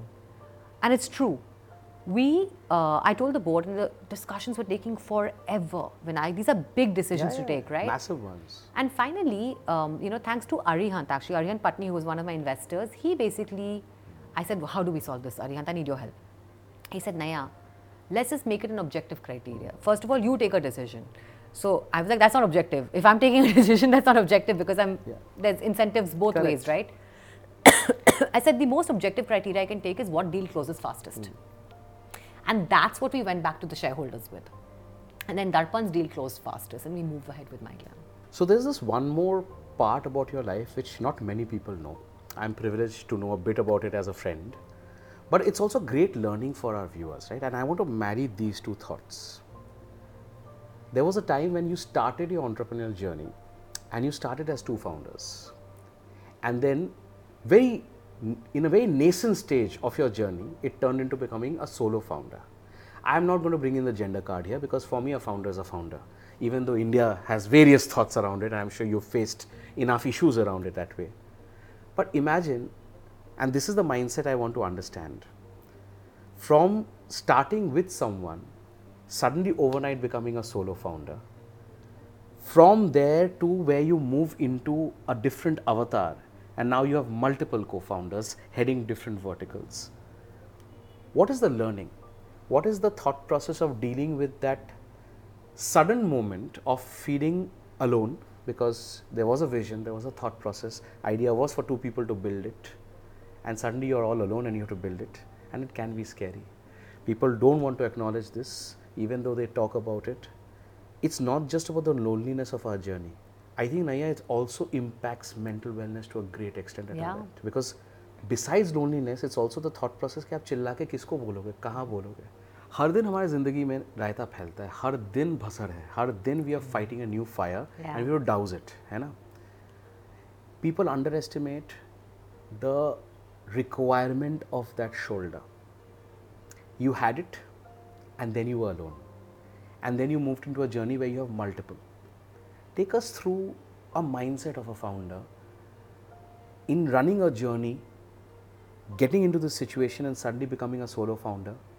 And then when you move to a situation where you are, where you have four, five co founders now to rely on, to fight together. Two other ones, Darpan and Priyanka, that's Okay. it. Yeah. When you have two other co-founders to rely on, and therefore to that extent have a larger or broader base of hmm. comfort, if I may say so. Tell us a bit from our viewers' perspective of how does one deal with this? No, so I think you've put it beautifully, and, and you know, I mean, uh, see, Mitesh is actually still a very, very dear friend. He was one of my best friends from high school, right? So, when he, in, you know, to his credit, he was always very, very transparent about whatever he was undergoing. So, I think what I'm very grateful for is that uh, he was honest you know and you know he'd just gotten married our company we were just starting off. We didn't have that much Yeah. money you know. We were Yeah. probably just gotten our first round of angel funding. There wasn't that much money in the system. There was not enough to we, we weren't getting a salary right? And honestly while we glamorize entrepreneurship there's some practical choices people make. And it was the right choice for him. I still think so right? Because if he'd continued he would have not had any money to support the family right? But what that left me with i think is exactly what you said. I mean i was uh, one of my again lowest lows right? And i was like ye mere se ho payega ki nahi. And please cut back. self-doubt yeah i mean will it will it what what will happen right you know and and i think it was a mixed blessing if i really look back because um, you know how they say right you're you, you, you become like it's like iron right you become tougher when you're on fire i think it made me very Baptism by fire. baptism by fire you become इसमें हिंदी में कहावत है हाँ. सोना कुंदन आग से तप के ही बनता है Ah, there you go. So you you get it. Pressure makes diamonds is the other way to put it, Yeah. right? So I think that's what happened with me. I mean, I really um, pressure बहुत आया. I mean, like I was I, I, I, literally, except for the last maybe five months. Before this, for the last eight and a half years, I don't think I've slept a full night's sleep. I just haven't. And that is genuinely the reality of what my experience has been and this journey. and this journey. And there's always something that's keeping you awake. I'm not saying it's a good thing, but I fully, by the way, and I talk a lot about it now, the mental health issue. Yeah. You know, so many of us founders talk about it openly now amongst each other Yeah. right? Where we talk about just the strain and the stress of entrepreneurship. Um, and I think the fact that we need to really talk more about how to get support for those periods in life where you suddenly feel ki isse there's no future. and there's no stigma in that support. I've had I've had I've had founders come in my show and actually own up and state that they actually go to a therapy or a therapist. They undergo therapy because perhaps for them the biggest way of someone hearing them out without judging them Yeah. is that one little zone. Bilkul. Because otherwise, everywhere they're getting judged. Correct, correct. And I think the way to think about it is also that you know you um, as an as an entrepreneur, right? And I think about my team as a sports team. I've said this before. I don't think of my team as family and all that. No, that's nonsense. I know India में बहुत बोलते हैं मेरी family मेरी team no that's not sense mean they all individuals have own personal aspiration professional aspiration they will leave the fold and go and more power to them you know they will stay you and they will find success more will come so it's a sports team and I think our responsibility is to ourselves and to our team to ensure we all play to peak potential a big part of peak potential is mental health right? So it's not just I think the right thing to do, which it is 100% to seek help, to seek coaching, Yeah. to seek therapy. Yeah. It's also the most practical thing to do if you want to play to peak potential as an entrepreneur and play the long game. True. So I see no reason why we should anytime judge anybody. I think it's a practical choice to seek mental health uh, coaching or therapy, to seek leadership coaching. In many cases, I mean, many of us now, I'm actively scouting for a leadership coach, right? Because I know that I there's more reservoir of leadership to unlock even within me, right? Now, how do I unlock that? I need to talk to someone who's trained, who's professional, who understands how this is done. And who can give you that ladder to go to Correct. So I think it's a part of, it's a practical choice in many ways. In your lowest low, did you ever consider therapy? I did. I actually, uh, I, I, you know, that was again the peak of COVID, right? When I mentioned that the term sheets and all fell through, I actually went online to seek coaching, right? And you're so right. I mean, the whole fear of judgment, because I mean, obviously we were we're fairly visible, right, as a founder. So I remember doing this video chat with someone on one of these mental health platforms. With the mask on. Uh, No, I didn't do my mask on. Yeah, I, I, first I did my camera off, I, and I then know someone like, with a mask on. no, so she then eventually, I mean, I changed my name, right? So, you know, I changed my name on the video chat, and then later I was like, what the hell was I doing? I'm not being, I'm not going to be, I can't be authentic if I'm no, even changing my name in this conversation. So the next chat I did, it was uh, with a different therapist because they allocate Yeah. like different people to you sometimes. It was with someone, and it was like I gave my name and I said I'm going through this problem statement, and we had a very open, transparent Acceptance is key. You know, and the fact that so many times people don't understand that acceptance is also a lifeboat. True, and I think in and, and beautifully said, and I think acceptance and acknowledgement that you you need help, and the only person that can help you is you, You. yourself. The person in the mirror. You know, till then it was always like a lot of also it actually makes things worse, right? Because when you're looking at I look like for instance my husband, or I looked at my team members, or I looked at my invest. I was like, why aren't you able to understand what I'm going through? And who can understand that? And it's so unfair on them. It's so you're- on you're them. loading on further Correct. aspects of. It's actually ac- destroying those relationships Yeah. further, right? Because you're basically saying that you should know what I am feeling when you can't articulate enough, and you will never be able to articulate enough because there's so many, there's a myriad of emotions going in your head, right? See, even if you do, I think our family's responsibility is always to try and act as the people to try and pull you out from drowning. But it's also unfair for us to put them through that because that's not their expertise. They're doing it out of love. Correct. And at times, and I, I don't know whether you ever said this out publicly or you're saying it out, but this is what Lifeboat is all about talking Yeah. about moments which are so true that people, our viewers, realize that achievers are not achievers just because of X, Y, Z. They are achievers because they go through the truth. And that's what life is about, right? Yeah. That's what Lifeboat is about. Yeah. You said something very beautiful, you know, at the beginning of the conversation. And I held it back because I didn't want to ask till, till, till we come to the right moment. You, asked, you made a statement saying that not everyone should or can be an entrepreneur. And there is no harm to it. So why it's beautiful? Because our chapters of Lifeboat comprises of entrepreneurs, it comprises of investors, Yeah. it comprises of entrepreneurs. Yeah. And why entrepreneurs? Because they become an equally important uh, part because their story and their thought process is that a job is also fantastic. They have done tremendously well. They are super successful. They're very well known, but they are in a job and yeah. they're very, very happy. Yeah. Why I ask and why is it so powerful and so beautiful what you said, Naiyya, is because today, unfortunately, entrepreneurship is glamorized. A lot of reasons.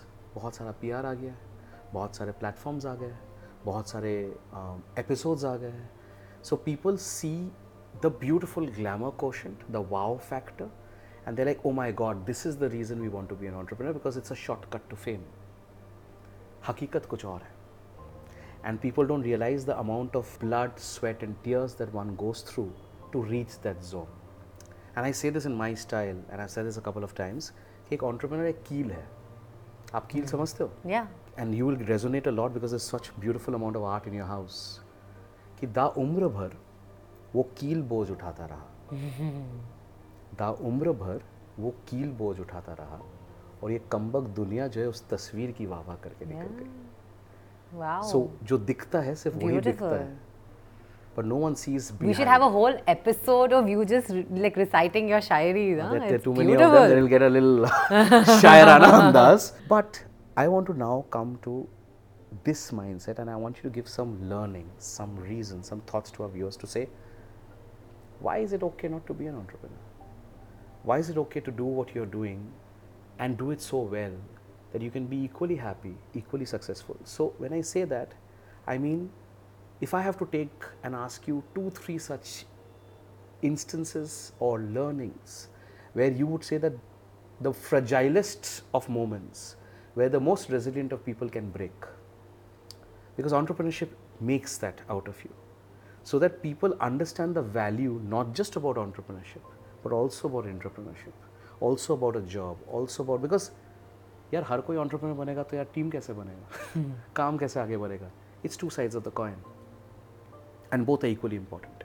So take us through that. No, so I mean, uh, you know, Vinayak, the reason I say not everybody needs to or should be an entrepreneur is because, I mean, it's such a, it, it's, it's a personality trait as well, right? I mean, um, you know, today uh, I was actually speaking at a, at a session a couple of days back, and you know, the question was asked is, what advice would you give to some of the people in this room uh, if they want to be entrepreneurs? And I, the first thing I said was, introspect deeply. You know and introspect deeply on a couple of things. Introspect deeply on what stage in your life are you at right? Are you ready to you know give like your 12 18 hours a day to building something grounds up the effort the the rigor it takes, right, is a different beast altogether. Secondly, financially, what stage of your life are you at, right? Because while we are all, and I'm a big, big believer, you know, uh, now of like really profitable, cash-rich companies, it takes time for these to nurture to that level, right? So financially, are you at a stage where you can afford to take that bet? And thirdly, what's that ecosystem you have around you of support and care? and security in some sense, right? Because again, you know, you go through so much up and down as an entrepreneur. If that ecosystem around you is fragile today, right, or is not accepting of that choice, or upar upar say they're accepting, but when really they see you having to put in those hours, that time, or that energy, and not going for family vacations, honestly, not having friends anymore, Yeah, yeah. right? You're like a pariah. Yeah, You, I- I- we- I, I, I remember I got stopped calling out on parties Correct, or anything correct. else saying, yeah, tu to kabhi aayega hi nahi." Correct, correct. It's only the last, like I said, the last three months I've been sleeping. The last three months I've actually been able to, I would say, resuscitate my friendships with friends outside the entrepreneurial network that were honestly on ventilator, right? So that's the third thing, right? I mean, are you okay with that? And I'm not trying to again glamorize it because you know in the suffering also there's a lot of glamour. Yeah, yeah. I'm not trying to glamorize it. That is real. And also, of course, there are companies that are built long term, No, you said- sustainably. You said, something so beautiful, and I want to outline this. There is glamour in suffering in hindsight. Yeah. There is never The glamour, in glamour in suffering that when you're suffering at that process, and correct. people don't realize that. Correct, correct. But but you know, outside in, you know, then you look at these stories. Like I'll tell you the story of oh my knees buckled and like oh wow what a story. But what they don't back. realize is you are able to say this today. Yeah. What they need to realize Yeah. is how your emotion would have been at that Yeah. point of time. Yeah. Uh, and are you strong enough to take that? Yeah, yeah. And I don't know whether I was strong enough or not. I just know that I was resilient enough to bounce back, right? And I think that is anyway. So I think That's anyway. the it's a Rocky bit- philosophy. Yeah, exactly, right? I mean, and, and, by the way, Rocky's one of my favorite movies. So I want to show you. You like it. That's the Rocky philosophy.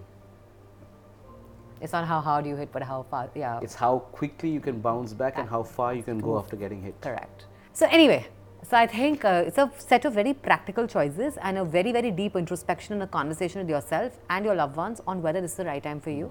I think the second thing to it is that you know uh, there's a lot. I mean, I really credit my time at McKinsey with teaching me a lot of things. you know, the culture at McKinsey and um, is, is incredible, Vinayak. Um, and I'm so grateful I was exposed to it growing up, right? What was it about?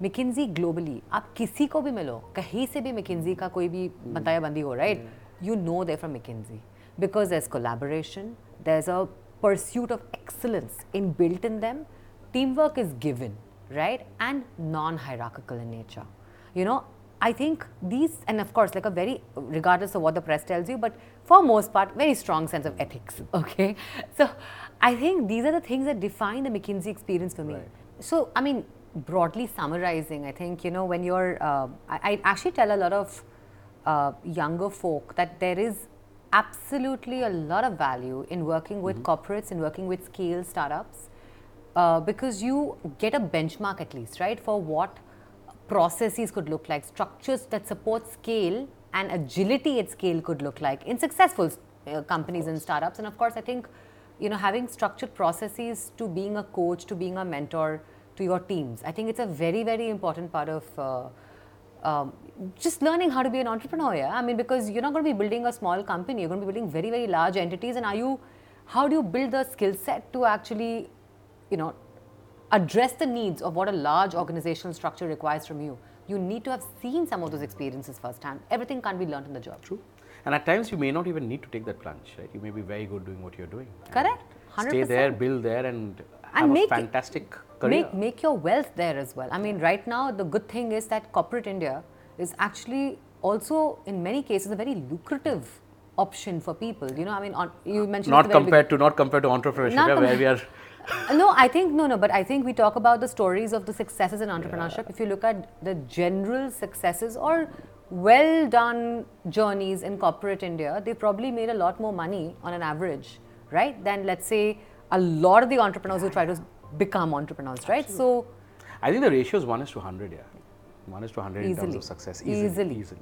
When you now see yourself in a much larger Yeah. frame, you see more sh- more shoulders to share the burden. Correct. With. How's mindset there? How's uh, for a lot of our viewers to be able to understand that a merger is not just a merger because of the circumstance and the need.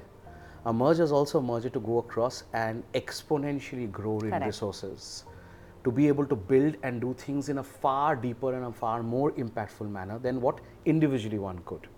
And that maturity to also factor in suddenly a less less lonelier journey, if I may say so. Yeah. Because you have maybe two, three more shoulders, two, three more bodies to go across and bear the bullets together with. How, how's, how's that? So, I mean, let me just sort of break it down into a timeline, Yeah. right, Vinayak? So, um, when I joined the, uh, I joined MyGlamm actually. So, my employment agreement says um co-founder and president MyGlamm. Right. So, there were three companies. Was MyGlamm, there was BabyChakra, there was POPxo. So, there were three founders. There are three founders: Darpan, Priyanka, and I. And I think the first six months was about just kind of, to your point, right? Recalibrating that it, now this is a journey that three people are taking together, hmm. three companies at that point in hmm. time are taking together, right? The vision, the mission is much larger. Um, and it's not only about now watching out in some sense for BabyChakra, it's about now understanding there's a whole set of different teams, different stakeholders involved. Hmm. Some of them are set in the ways they do things, right? You have to learn their ways, you have to learn different culture. Right. So I think it took me six months to even adjust to the overall scheme of things. And, you know, And at that point of time, to also keep your mind open to adjustment. That also is so Correct, important. correct, correct. Because you, it's more about unlearning than un- learning in a situation like that. Absolutely. And you know, that's when I realized, and that is, I think, the first lesson I had uh, as an entrepreneur. The first time I had that lesson, which is sometimes you need to go slow to go fast. And that's why, you know, we, we talked about that speed and hustle. And, and that's when I think I really learned the power of, of being slow sometimes, right? Because then you set a very robust route and a structure and a base on which you can catapult later. That was one. Like it's like a friend of mine says, right? You can't have a 40 kilometer, ma- you know, sprint. Yeah. You can have a 40 kilometer marathon. Correct, correct, and well said. And I, I think I know who you're talking about. the second thing I think I learned was, um, you know, when you're part of a much larger team and there's a lot of collaboration that is needed, and it's not natural to the system initially on, right? How do you deal with different incentives and different stakeholders, especially when all the incentives may not be aligned to the outcome that you're gunning towards, right? So there's a lot of, I think, soft power, soft relationship building that you have to build in that journey. And you know, many times it's all about, oh, there's that person, how do you get most people to report to you? But that's never the answer. You know, that's one of the easiest answers you can arrive at, but that's not the answer when you're working in scaled organizations And that way you'll never reach the North Star. you will never reach a North Star, right? So I think that's the second thing I really learned and relearned, right? Because so far, I mean, I had everybody reporting to into me, right? And suddenly there were different teams with different motivations, different incentives, different bosses, right? The third thing I learned was about um, you know leadership and about org structure. So till then, you know, I, I actually said this in a uh, in another conversation recently, which is I learned that as a leader, please don't delegate certainly don't micromanage. People say then delegate. Hmm. No, create new leaders. Hmm. Delegation in my head is actually that what you do, what mm-hmm. your vision is, what actions you would take, you're passing it on to someone else to do. Mm-hmm. And then, in a way, that's actually micromanagement, hmm. right? Because you're just delegating what you would not naturally like a done as the pass-through. actions. It's a pass through. As well against said. creating a new leader and going across and seeing how that person reacts to the thing. Correct. And I think that is the big learning I've had over the last two years, which is how do you create new leaders and then l- trust them to run with it. You know, so before that, I mean, of course, I was creating some leaders, Yeah. right? But now my approach is that can they build it out? So you hire someone and you say, Can I trust you to completely build it out? Also, the canvas is way broader. It is. And you, and I'm not the expert in many things today. No one can be. So again, goes back to acceptance. yeah. I mean, yes, I have. So I think I have accepted a The lot. The power of acceptance is underestimated, Naiyya. So many people don't understand that when you acknowledge and accept that there is X that you can do, but X plus Y plus Z that three of you or four of you can do together, the magnification is crazy. Yeah, yeah. No, and I think I love I love what you said. In fact, maybe I'm going to introspect a little bit more on this term acceptance later. You know, because uh, and that's something you leave me with. Uh, because you're right. I think I, I, I, I learned to accept, and over time, I found the joy in the acceptance and my personal development in that acceptance. Absolutely. There's one more thing, you know, which I, I derive out of your learnings, which while you've not, uh, you know, explicitly stated it, but my job is to always articulate things that I understand. And this is something that we in, within my co-founders at Vertices, we believe in this philosophy very strongly. Like all four of us are very different, hmm. diametrically different of each hmm. other. And you know Archana well. You don't know the others, but we're very, very different in terms. Yet, yet we're very eerily similar. Hmm. But there is this co- concept that we believe in, and where we call it that you are supposed to be different with each other. If you're identical, that's actually problematic. Correct. But where is the magic mantra? The magic mantra lies in celebrating the differences, Yeah. not making issues out of the Yeah. differences. Correct. And I think another thing what I beautifully hear from you is that because of the broader canvas and the broader aim and the broader picture, you're also celebrating your differences and bringing across strength material together for everyone. Absolutely. And beautifully said. And, I, I, and to, by the way, on that point, I actually give Darpan a lot of credit, huh? because uh, you know he uh, he really has, I think, also helped us uh, all and each play to our strengths, right? And you And know, he's, he's a very interesting guy. I remember meeting Darpan when I was Tano's uh, counsel long, Yeah, long time ago when yeah. It was it was a services business that he used to run. Yeah, and he's gone through his own journey, right? The ups and downs are very clear to see for everybody. Um, so, anyway, so I give that, I mean, I give the ability for all of us to very powerfully and very confidently play to our strengths. I attribute a lot of that to Darpan. Because otherwise, you know, you could be in a situation where you'd have three diff like you're managing i mean you're managing two new co-founders in the system as well it's not easy You have to have that one person as the guiding force, the guiding light. Yeah. I- and I- the binding force, And the more importantly. and the binding force. Right? Because I mean, I think over times we've all sort of guided each other maybe through this journey, but the binding force has been him. The nucleus has to be there. Correct. I completely resonate with it. Yeah. Motherhood. or I would like to say parenthood because it changes the game. Why parenthood? Because you know, as fathers, we are always given the shorter end of the stick of but the it's a transformational experience. but it's a well. journey that we participate also as. a lifelong right? journey. Yeah. You're, you and Sandeep are recent parents. Yeah. Archana and I are recent parents. Uh, our kid children are almost literally similarly aged.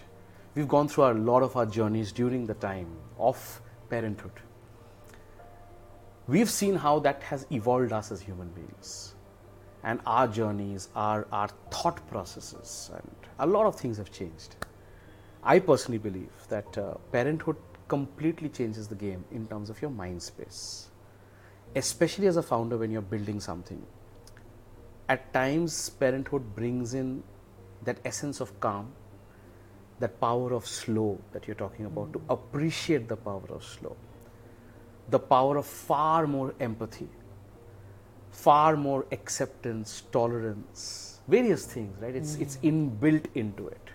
Some of our viewers might be in that age group where they're about to be parents, you know, 28, 30, 32, 33 people generally are in that zone where they're getting into that uh, mindset or perhaps within that range of being a parent, but yet at the same time building something.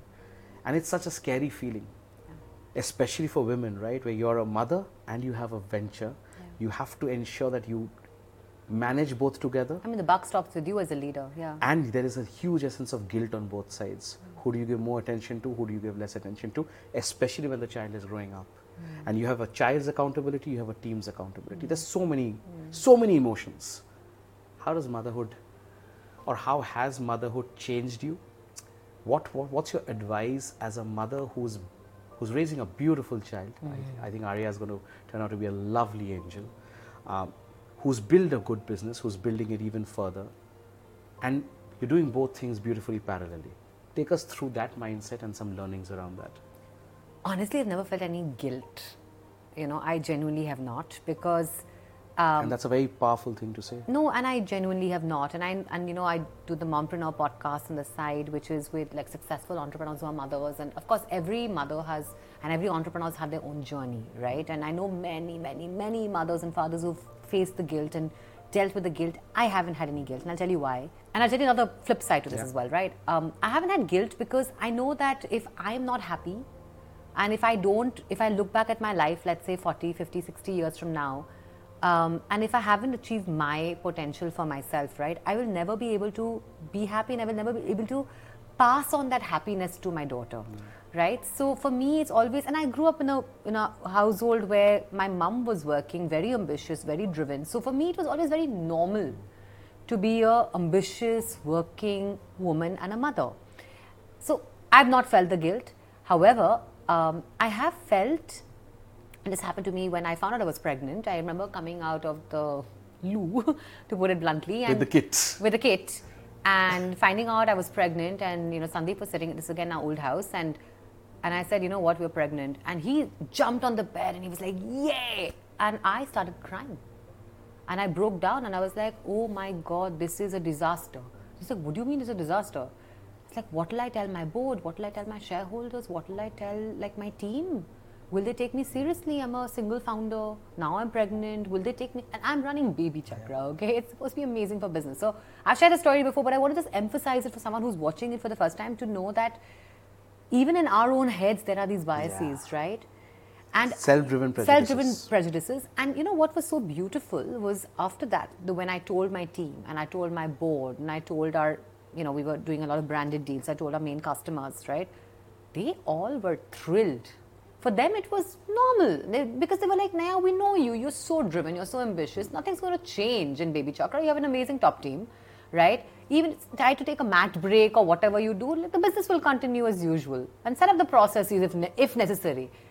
Now, of course, in my head again, my own demons, right? So I came back after, like, literally, like, I think three weeks after I gave birth, I had a C section. I was hobbling back into office, not recommended. But that was my journey, right? So I think when I look back, you know, for anybody who's listening in right now, I mean, you know, the, the world has changed. We need to evolve with the world now. Yeah. So that's one big part of, I think, just what I, a message I want to leave with everybody. And I think now, when I, I'm so grateful for Arya, she gives me so much joy.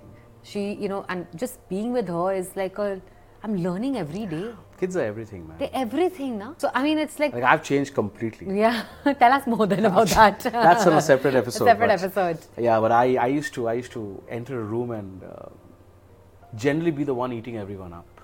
I think I'm far calmer, far Yeah. nicer. I don't intimidate anymore. As in I do, but lesser. Yeah.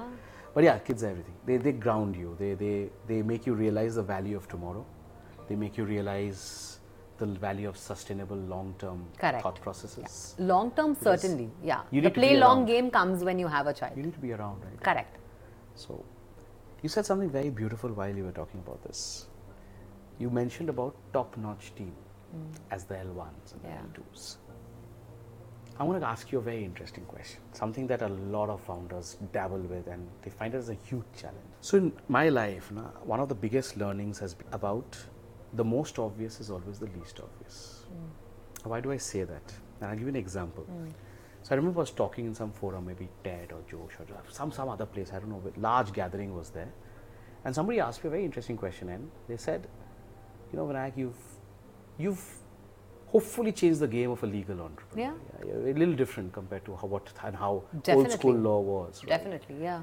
And you're creating a following, you're creating a little bit of influence, you're doing things differently. You built a beautiful business, it's successful, somewhat autopilot.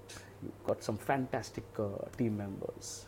Can you give us the USP, the magic mantra of building a successful business? So I smiled. I said, It's very easy. Magic mantras are very easy in life. It's actually very simplified. So he said, "Acha, Tell me how. So I said, You have a pen and a paper? I said, Yeah. I said, uh, Do one thing. Break it down into columns and write about the first five things that I'm telling you. Your most obvious support system. So beyond friends, families, and fools, who's always going to be mm-hmm. there for you.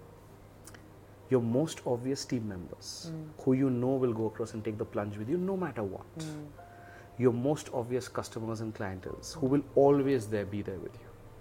Your most obvious friends, family, and fools, which is beyond your support mm-hmm. system, which means they will also be there and they'll put in the first money, the first check, whatever.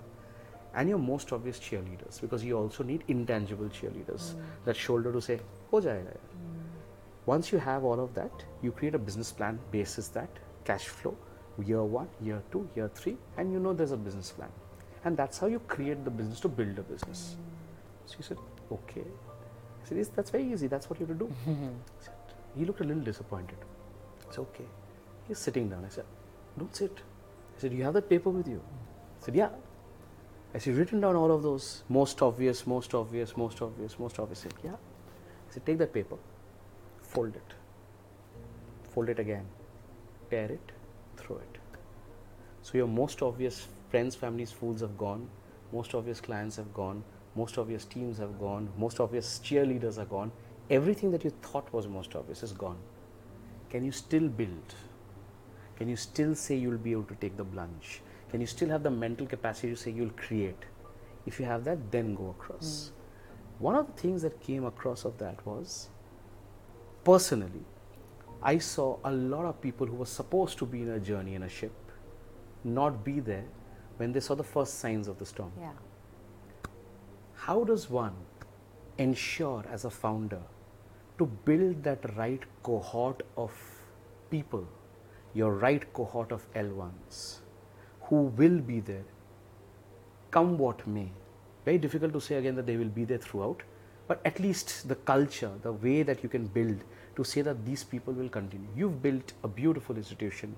A lot of them have moved on and continued with you in the new frame as well.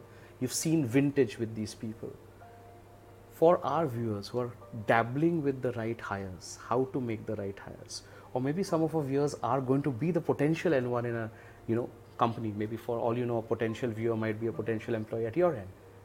What are those key learnings for Naiyya to create that perfect L1?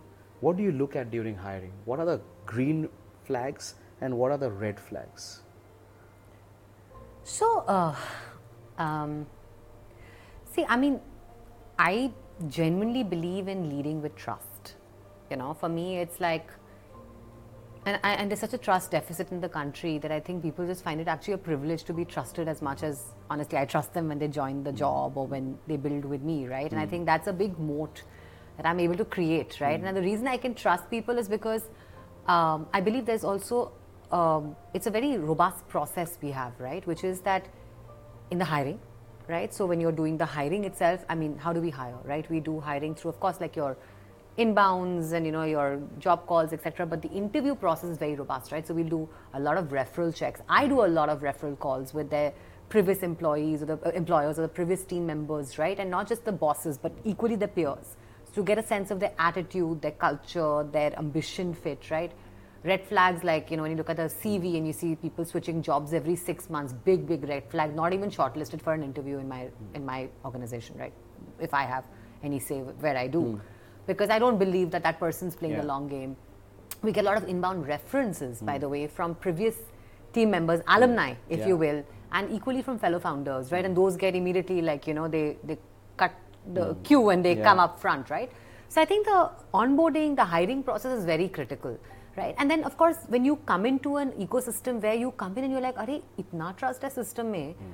then you have only two options: either you mimic that norm and the cultural values, or you do one something that you know is not setting the base for trust. And hmm. it's a very clear one strike and you're out rule in, in my teams on a high ethics hmm. or a trust uh, matter Yeah, ethics should be. non-negotiable Non-negotiable. non-negotiable and, and i don't it's not always ethics I mean, like right? not even one one strike actually. Yeah, I mean- much much before that. yeah correct and maybe like you know for me it's like it, it, it really sets the tone right and the third thing i think is also you know many times people talk about onboarding and then the engagement and you know the the, the values they see when they're part of a team but people also observe how you let people go or you, how you ensure people transition well and what happens after so we and i think it's very important to respect people's choices and decisions. Not everybody is there with you for the full journey and that's totally fine and that comes with maturity and acceptance. It's sometimes i have sleepless nights i'm like how can this person leave me? You know?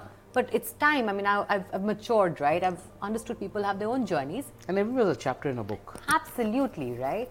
And you let them go with grace, with full dignity, with celebrations, and then they become ambassadors for you They in whatever context that they operate in. And I think that is the That is other. so powerful what you're saying. And that uh, signaling to the existing team members is super critical. Right? And that also fosters going back in the middle and really fosters trust that, you know, people actually discuss with me if they're considering other job offers, which is a real place of privilege, if you ask me, right? Because how many, I mean, and unfortunately, that is the moat that you're building with. Because for me, it's normal because I've seen that at McKinsey. I've seen that in like in an HBS context and in those organizations, right? But in India, for some reason, that's not the norm.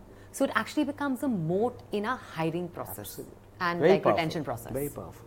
Because a lot of times what happens the moment someone puts in the notice period, somehow the mindset becomes negative towards the person, and that's that's one of the and worst so things to silly. do. It's so amateur. Like we have a philosophy, you know. Um, there have been so many instances where people have come and discussed, and then they've had that tentative view to say, oh, you know, they've put in the paper before the bonus announcement, and I'm like, it's got nothing to do with your past. Bonus is about your past. What you're doing is your future, is a future decision that we are talking about, but you're absolutely eligible for what you're doing in the past. Absolutely. So for and us, we have the same philosophy. For us, that culture is everything. Absolutely. Absolutely. So lead with trust What are the absolute no-goes in in hiring or in generally in, hiring. in, team culture. in hiring? For a lot of our founders who are in that process of hiring good people, what's your advice? What are the red flags that you have seen and has shaped out to be absolute cracks in the mirrors? And what would you advise that the moment someone sees these signs, beware? See, I mean, some of the mistakes I've only made in, in life, right? And what are those mistakes? Sometimes you hire someone who's used to an hyper skilled organization, you're putting them in a very small structure, right? And expecting them to deliver because you're like, oh, that person has experience and expertise. But it's different, right? And times have changed, context has changed. That person's not probably going to be able to manage something with the agility, the speed, or even the. Um, the innovation frugality Yeah, that a certain context requires, and vice versa, by the way. I mean, you know, to expect that all my team members who are used to working in a certain small, very high culture, scaling to a very different level immediately, it's not Very possible. difficult. It's not always possible, right? So, those are mistakes I, I take full accountability for. I've also learned along the way on that. The second, as I mentioned, is I think people who don't play the long game. Um, you know, and I tell everybody in my team that, um, you know, you, you like think of yourself as your own personal brand, right? So if someone says, what does Naiyya stand for? What does Vinayak stand for? What does Karan stand for, right? You're, you immediately think about two or three adjectives, correct? And that is what is the thing that you need to think about in every action and every interaction uh, that you have True. as an individual, as a professional. True. And I think that has changed the game a lot for people who would otherwise be bad actors. Yeah. Because the minute you keep on emphasizing, you know, you are your own personal brand, they're like, but I can't, like, you know, because your reputation continues with you and you just don't know how life. But that's also a sense of maturity to understand the long haul, to understand the fact that the long game is a completely different. Correct. You know, correct. it catapults you to a different level. Correct, correct. But you know, I think a lot of people, a lot of times, people don't realize that this long game is not just something that happens like ten years later. Yeah. It's actually like something that happens six months later because um, these stories travel and reputation travels, right? So I think that's the other piece, you know, like What about the I over V syndrome? A lot of times, and especially at startups, we face this problem, right? Where you hire a rock star because you believe that it's he or she is a rock star. And it turns out the rock star is just he or she in an individual frame. And it's always about putting himself or herself above the entire company or the entire broader plan. So it's I over V. Whereas in a startup or any good culture, it has to be a V over I. It has to be us together. Correct. There are two schools of thoughts in this. Some founders have actually turned around and said that maybe that I also is okay momentarily because it allows that person to come with that crazy momentum and he, he or she takes a lot of people along in that momentum. Some people have said that in the long run, while immediately there's a rush and there's an immediate delta or a spike, in the long run that actually comes across to be a far deeper valley. What's your take on that? I mean, I think it's very case by case specific, honestly. You know, I, I don't want to put a generalization to it, and I'll tell you why. See, some roles necessarily require you to go very, very deep, hmm. right? And there is actually no scope for that being a democratic decision. Hmm. You know, you don't need collaboration everywhere. I mean, like some of my best engineers, right, have not been people who've tried to make the safe choices, the most democratic choices, because they may not be the right choices for the business or for the stack that we are building out, right? But that is case in point in terms of the situation. I'm talking about the person putting himself or herself above the institution. No, that's a separate. th- th- That's a fair, I owe nah, V. correct, correct. No, and that, that's fair. I mean, I was looking at V as a more democratic Yeah. decision making process. That I agree with you because at times the situation demands, an immediate a action. certain- yeah, you can't wait across for a democratic Absolutely, and you can't also. I mean, sometimes you might have more expertise than the Yeah, person who's trying to like. And you have to respect right? that. Yeah, correct. I mean, I, I honestly haven't found too many people who are the eye over the institution because I mean, what would that even take on the format of? I mean, I can't imagine. I mean, unless someone is like, I mean, what would that be? I don't even know. Oh, lots of things. Yeah. Like, such as what? like someone who comes in as a super sales star and says that I can go across and create an immediate impact on the bottom line, and he doesn't give a damn about what the philosophies of sale have been in that organization because he comes from a particular background where he's done X, Y, Z much larger hmm. numbers, and he says this is how we need to move, and that might actually have a cultural shift in the organization. I don't think it's a bad thing as long as I mean you're doing things ethically, you're doing things the right way, and you're able to But will it sustain long term according to you? So I don't know. Again, it's very case by case piece, right? I mean, I actually think it's important to bring in a freshness of thinking. If it's not, I mean, if it's changing the um, the way business is done, maybe it's a shift for the better in case it's getting a better outcome. Uh, but of course, if you're doing things in a way which is wrong, unethical, yeah, that is not acceptable. Uh, it's not acceptable. Where I mean, like, so I think it totally depends. So case what you're saying is also that you test it out. Be tolerant as a founder. yeah, you don't lead take with a trust. reactive. no, yeah. you lead with trust. Don't take a reactive measure. Correct. Give the benefit of no, doubt. I'll tell you why, Vinayak. More importantly, many times the founder confuses the institution with their philosophy. Hmm. It's not the same. Then the founders being the I over the we. Yeah, and that is one of the toughest, toughest Correct. things to And that's why I would really encourage founders to please take a step back and like look at the I over V and say, is the V in this particular case Not I. not I? Yeah, that's very powerful. Yeah.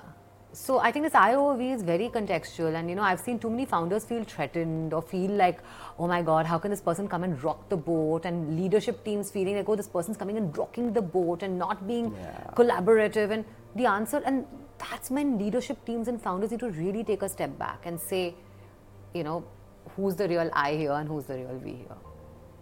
Let's talk about one more thing which is really itching the ecosystem now, and very sensitive. Yeah. Founder greed. Mm. Some instances, some situations, which lead to questions on corporate governance, Yeah. which lead to questions across the ecosystem, which lead to a mindset shift and change in the investor community. And as a result, the entire ecosystem suffers. But greed is such a such a weird thing, Naiyya, right? Because it's so circumstantial, it's so immediate, it's so relevant and bespoke to that individual that you can't really have some set parameters to ye sahi hai, ye galat hai. Of course, ethics everyone knows. Yeah.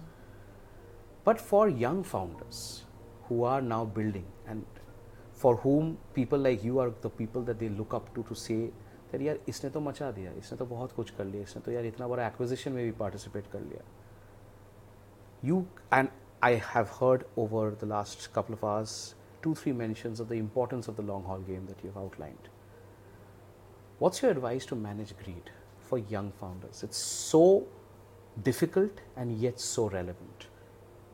That one small wrong decision impacts the reputation of an individual for a lifetime. Yeah. Collateral damages across people around that person. My profession demands me to be amidst so many such situations which I'm advising either side. And I've seen the dirt, I've seen the muck. What's your take for young founders to manifest their being in such a manner that this particular angle or wrong, wrong lane does not come into the play? You know, I think there are three things I would leave here with them. One is don't hero worship anybody. You know, I think in the startup ecosystem, a lot of hero worship, you know, because this person is witty, this person Make certain statements this person makes outrageous statements. Hero worship bahut hota hai seriously. Right? And i think that's it's so sad. I mean i think it's really sad you know. We are all individuals. We are the main characters yeah. of our journey right? We're building for a different purpose. So I mean, this hero worship is nonsense, right? So please don't hero worship anybody, including like if you think this conversation is inspiring, great, but take it at face value, filter it for what you want to take away from it, and, and know your journey is different. The second thing I would say is that um, you know when you look at life, right, and when you look at business building, there are no shortcuts. Many times people are like, अरे overnight इतना पैसा उठा लिया इतना valuation हो गया इतना बड़ा सेकेंडरी हो गया इसका शॉर्टकट्स नहीं है लाइफ में you know and like please in that shortcut you know like that whole FOMO sets in so you start looking at कि मैं कैसे शॉर्टकट लूँ things like related party transactions without disclosing them, setting up like second shell companies where you're financing your f- wife, husband's family members to run events. I mean, it's ridiculous, right? There are no shortcuts. There are proper ways to build intergenerational wealth. Take those decisions, right? I think a third thing to this is that you know when you're um, when you're building, right? Um, please know that every startup today, right, is representing brand India. I've written about this also. Even the most chota startup, right? There will be some angel, some rupee money going into it, some dollar money going into it. Each of us as entrepreneurs represent brand India we have to understand that the startup ecosystem is extremely nascent still, very much in its infancy. Absolutely. And you know, if you mess around with it right now, you are hurting yourself And the entire and ecosystem. shooting yourself in the foot. So I think these three things I would just like encourage people to think through because I just find this herd mentality and it's extremely frustrating to see that, right? Know. Also, by the way, I see a lot of celebration. I think that's changing now, but a lot of celebration of um, of the more vanity stuff, right? Fundraising, um, you know, like the, uh, you know, I mean, very frankly speaking, also, right? I mean, about uh, this person ap- appearing on some shows. That's all. That's great. It gets conversations across. I mean, this is, uh, you know, we're on this. It's getting a conversation across. Yeah. But this is not life. This is not building. This is part of it. A, a one tiny very small spectrum. Yeah. I guess that's the reason uh, you know the genesis of Lifeboat comes a lot in terms of what you just stated last because unfortunately glamour is directing mindset and the worst thing that you can do is to get into a business because of glamour because glamour is the most temporary the most artificial and the most uh, if i may even say double-edged sword that you can think of because by chasing glamour you may actually achieve it someday but because the FOMO of that glamour can be so so crazy that the means to achieve might completely land up to being wrong. And the moment that happens, the the cause and effect, right? The effect of glamour is gone, because then you're not famous anymore. Infamous. So No, but people also thrive in infamy. Which so is I- sad. and, and they make careers out of infamy. They do, they so do. I mean, I'm just saying. I think there are like different kinds of personality types, and I think eventually that's. but then they are not building anymore. and that's okay, you know. But some people might still get swayed by that, and that's that's like see. Eventually, it depends on who's making whatever choice they're making for their own lives, right? Some people thrive on being infamous, right? That's But their I'm, call. I'm hoping I'm hoping that uh, I'm hoping that this kind of a con, you know content outlines people the reality of building. yeah, hundred percent. And the reality of building is that it's long term, it's clean, it's with depth, and it's for creating something which you're proud of at the end of the Correct. day. Correct. So there's a lot to it. This actually brings us to the penultimate section of our lovely chat, right? And this talks about what is the essence of lifeboat in Naiyya's life. Mm. So let's talk a bit about that. you and I are friends, so I'm going to actually ask you also a personal question. Along with this, and I ask this because a lot of, I believe, and I would like to believe, a lot of our viewers are also young advisors. Hmm. A lot of them are in that zone where they're building their clientele, they're hmm. building that first relationship, whether they are lawyers, whether they're bankers, whether they're chartered accountants, they're different young yeah. professionals. Yeah. A lot Or of them, consultants. yeah, or consultants. And they're all wanting to build relationship where clients move to being friends, where this kind of a conversation, this kind of a relationship can be there. Correct. This kind of things can happen. So, what's the power of having the right set of advisors around you? And uh, when you when you accumulate all your thoughts around it, Naiyya, take us through your version of the lifeboat. So, um, I mean, I have so many, I think, stories to share, but I mean, I think the starting point, honestly, is, you know, just have those reservoirs of resilience within yourself to start off with, right? I mean, we've discussed this to some extent earlier, but I can't emphasize this enough. There will be times when the whole world, including your dearest, nearest, most well meaning ones, will have a perspective on how you should approach things, but you know How that should. you need to do it. So you need to first of all center yourself and build that reservoir of resilience and that reservoir of the direction of where you need to go for yourself. If you don't have that, everything I tell you later is not True. going to matter. In Hindi Bhasha, there's a kahavat to this suno sabka karo apna. Haan, correct. Sahi baat. Correct? And I think that is the most important thing. Yeah.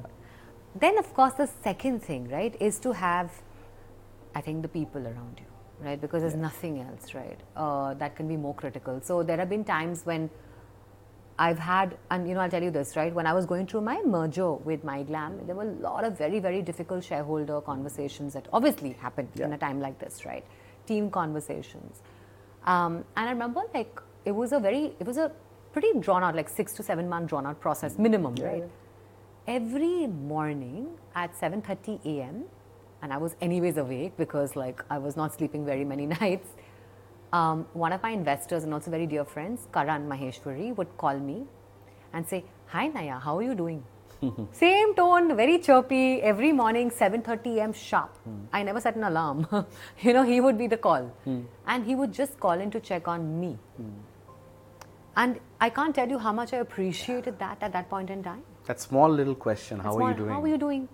So I would tell him, I would say, Karan, I'm okay. No, I don't think so. What's happening now? Right? And then we'd have that conversation. It would stretch out, right? And then I'd tell him what I'm facing as an issue today with my, or yesterday that I faced, like till like 12 a.m. I've been on this call, or I've been on this particular conversation with a team member. So, I mean, yes, I think it's friends and advisors and sometimes investors, right? Uh, who honestly have been my lifeboat in many, many, many circumstances. And I think the third lifeboat, listen, is family. You know, and I shared this before, right? I mean, like through the whole process of building, there's just been such an intense, intense journey. I, I don't know whether she was saying I don't have many as many friends left at some level, right? And sometimes, you know, in the ecosystem as well, even with your very, very close entrepreneur friends, you don't want to tell them everything, right? So then, And you tell? can't. You can't. So it's actually family, you know, my my husband, my parents, my sister, they my mother-in-law, you know, who's actually a very simple lady, but you know, she's just lent me a patient listening ear, and, and you know sometimes that matters it just matters. It just matters. And she's like, she's very spiritual, so she's prayed to God. And you know, it ah, gives me that sense oh, of ah, comfort. Sweet. Kush, to, some divine uh, oh, intervention. kavach right? Some divine intervention yeah. will happen. So I think it's just like family and it really keeps you grounded, you know, and I think it's super important because many times as, en- as entrepreneurs, you know, there are like family is one of those. You know, someone had talked about those glass balls you keep on juggling, right? Family is a glass ball. Like hold it close, hold it tight. You know, keep it protected always. Because they protect you. They protect you. They protect you. And this comes out of, across with so many people who've said this, you know, that family is their ultimate lifeboat, Yeah, yeah. And and honestly, if you're lucky if you're lucky. to have that family in place, right? Because I also know of many circumstances Yeah, where yeah, families yeah. are not maybe the most Encouraging and all, yeah. and that's sad. But then, you know, then you go back to the first one, right? Which is anyways everybody's first one, which is your own reservoir of resilience. I mean, mindset, yeah. End of the day, for me, mindset is at par with family. Yeah, yeah, correct. how are you liking this, Naiyya? How's how's it been? You know, so we were discussing, right? I mean, I know Archana better than I knew you for many, many months, right? And I think um, Archana is amazing. And I think the thing, you know, we of course bonded in the whole sort of mompreneur piece, the FICCI FLO piece that she's leading. And in her also, I found a very, very strong, you know, entrepreneur who happens to be a mother. So a lot of like, I think, resonance in our journeys too. And I think what has really beautifully turned out as a result of this is I've gotten to know Vinayak's backstory more than I knew before. And uh, you know, I think it's really special because if you're making me feel so comfortable in like in this, you know, I was just telling you, right? I mean, like right now while we're chatting, I'm kind of forgetting that there are cameras and the lights all around us, right? I'm having a conversation with you. And a pretty intense one. Pretty lot, intense lot, of, lot one. of lovely yeah, cameras. Pretty Yeah. intense one. And I think uh, it's pretty special that you can make us do that and make me feel that. Yeah. So well done, you. Yeah. No, no, I think I think uh, for me, I keep pulling this uh, one. You know, there's so many friends um, who have become far closer friends of mine, even though they were introduced by Archana. Why am I not surprised And, now? and, and then we're like, oh, you know what? Too bad. Yeah. too bad. but yeah, uh, you know, she's an angel, and uh, this brings us um, to the last segment, a very original segment by my team. It's called Lifeboat Shots. Okay. Um, Is it a rapid fire? It is a rapid fire. That's why it's very original. Is it one word? Uh, it depends on you. Okay, That's, that, God. that liberty is because there. your one word rapid fires are yeah, pretty stressful. They, they're yeah. a little stressful. we don't want to have anything which is stressful, but it's fun. Yeah. So Done. I know Naiyya uses her brain and her uh, heart together on most of the things. So in this case, we will want you to use more of your heart, Okay. less of your brain. Okay. It's fun. So uh, I'm going to ask you the questions so that people get to see the fun side of you also. Sure. And they also know that uh, there is a there is a lighter side to you, which which which comes out very well through this. So, question number one, Naiyya Saggi. If you could swap lives with a fictional character for a day, who would it be? So um, I I wouldn't. It's not a fictional character, but I would love to have been Agatha Christie. it's a pretty random thing, but uh, You have to change the question. I had to change the question. Of course, I had to change the question. I'm sorry, but like I think Agatha Christie's led a very very fascinating life. True. Some of her books and some of her stories. Crazy, and the travels she had, the time she lived in. Hmm. I loved Hercule Poirot. Very, very, very, very interesting. This is very interesting. What's the strangest food combination that you secretly enjoy? I I like food. you're uh, a nothing Punjabi, you're supposed yeah, to like I, food. I like food. But what's something that you secretly enjoy? Crazy ass combination which no one knows.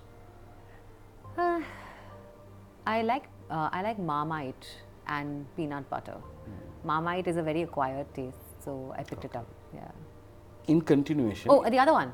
I eat a lot of green chilies. Like a lot of green green chilies. I have like five green chilies with every meal. yeah, I love green chili. I have actually a green chili achar also along with that. Ah. It's a very nice one. I'll send you some. Please You'll love it. In continuation, if you could have a lifetime supply of any one snack, what would it be? Kurkure. Like I'm crazy about kurkure. okay. What's your go-to dance move when no one's watching? I can't dance very well. I lack hand-eye coordination, so I just like As long as you don't kill people. yeah. No, I don't kill people, so I just do this. All right, dude. Um, what's the most embarrassing song on your playlist that you can't resist singing along to? BTS, uh, Boy With Luv. Okay, You clearly don't know. I clearly don't know. What's your guilty pleasure TV show or a movie that you're slightly embarrassed to admit you love? Real Housewives of Beverly Hills. All right. That yeah, that I think. Okay, this one is some one of my personal favorite ones. I've had such amazing answers across. If you could have one superpower for one day, what would it be? To fly. Why? It's a feeling of freedom, liberation. There are no levels. Which you could easily do by jumping out of the plane. No, that's a different. That's, that's not liberating at all. That's extremely stressful to think about. What's the most adventurous thing that you've ever done, or what you what you what you would like to do? Uh, I've done many adventurous things, uh, travel alone very many places. But I think, like I told you, right, when, I, when we were training the judges of the Iraqi Special Tribunal, it was actually a very I can imagine. It was a security hazard. Like we were in bulletproof cars, right? No one could know where we were going. The bomb, it was a bomb-proof basement in a hotel. So I think for me, it was like a time when while I was doing the workshop, my heart was going like And a different experience. I, can, can't Totally even different imagine. experience. Yeah. If you could meet your future self, what's the first question you would ask? Are you happy? Nice. I'm going to resolve this into another part which is not there, but one of my favorite questions in terms of this. If you had to give that one advice to your 15 year younger self, basis of today, what would it be? Stay happy, this too shall pass. If you had a magic wand that could solve one issue in your life, which problem would you choose to fix? Not generally in my life, but uh, I would really, I think, I think the income disparity is a big one. Yeah, I think it's not fair that some people have a very different journey of life just because they were born in a very different circumstance. I, I hate that. I think it's grotesquely unfair, and I would love to change that. To Create the equalizer. Yeah. I think I'm not an equalizer. See, I'm fundamentally capitalist, but at least opportunities. opportunity equalizer. Yeah. I think that's what a lot of democratization of knowledge does as well. Yeah. Yeah. Some way, maybe the knowledge out of these podcasts is going to create a lot of equalizers for a lot of future founders and future Inshallah, entrepreneurs. All right, the last part, which we will hold you to. For Lifeboat Season 2, who would you like to invite? So many amazing people. I mean, I think uh, you- uh, Suhasini Sampath. Okay. You should talk to her. She recently sold Yoga Bar to Okay. ITC, and I met up with her recently as well. Is she a Uh, friend? she's a friend. She's fantastic. Uh, very, very uh, honest. Very blunt. Very nice. I think a very, very cool person to have. All right, so we shall hold you to it. That brings us to the last part of our segment. Again, a very, very original act for you to do. There is, Is it actually an act I have to do? there is a lifeboat cupboard that we have Ah, where all my beautiful friends, all my lovely friends who have come on this episode, they sign some beautiful stuff and keep it. I uh, hedge it to say that the signatures are going to be really, really valuable a few years later, and I will auction each one of them and make that my pension fund. But on the serious note, this is a piece of my heart that stays in that. So please write something. How was it? Write something about the lifeboat and give us your thoughts. will do. But I have a request. Can I keep this mug? Both of those are for you. Okay, wonderful. Because one I want to give to my dad. Yeah, I mentioned he was in the Ministry of Shipping, right? So this will he will love. Both are for you. Okay, good. All right, there you go. I've opened it for you. Thank you.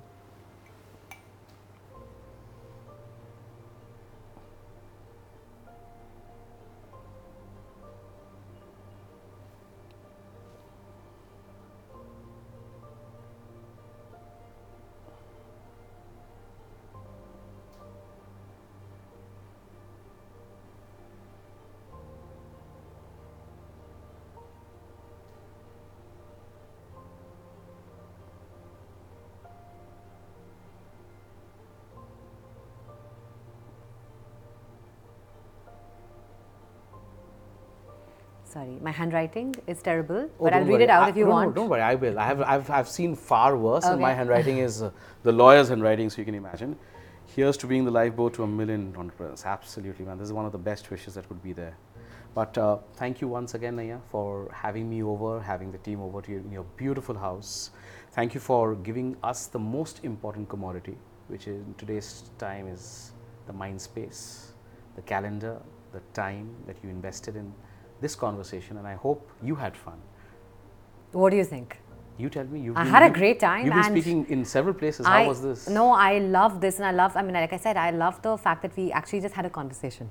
Yeah. Right. It was a conversation. It was an in-depth conversation. It felt like going back to college, by the way. Yeah. Yeah, that's a beautiful place Yeah, to be. yeah. It Yeah. felt like I was back in college and I was chatting with a college friend in like, you know, हमारा जो code होता था NLS में right वहाँ बैठकर late night तक बातें होती थी राइट हाँ लाइफ की बातें right it felt like that so thank you for making that happen in my house and thank you for being a wonderful wonderful guest and I am sure people will get to learn so much from your journey thanks thank you for having me over thank you या Vinayak so much नहीं thanks hi this is Vinayak Barman I hope आपको उतना ही मज़ा आया इस episode को देखने के लिए जितना मुझे आया इसको बनाने में। And if you think this adds value to your life, if you think this will teach you something, if you think this will help you to learn and create something in your lives, then go across and like, subscribe, share, and comment. It will mean the whole world to me and my. If you don't have time to watch the entire podcast, then do subscribe to Vinayak Burman Clips and Vinayak Burman Shorts, where we take out the most relevant extracts, the most important extracts of those podcasts, of those stories, of those moments for you and for your benefit, so that you can try and understand the gist of the whole conversation and yet take a lot of learning home. Signing off, Vinayak Burman.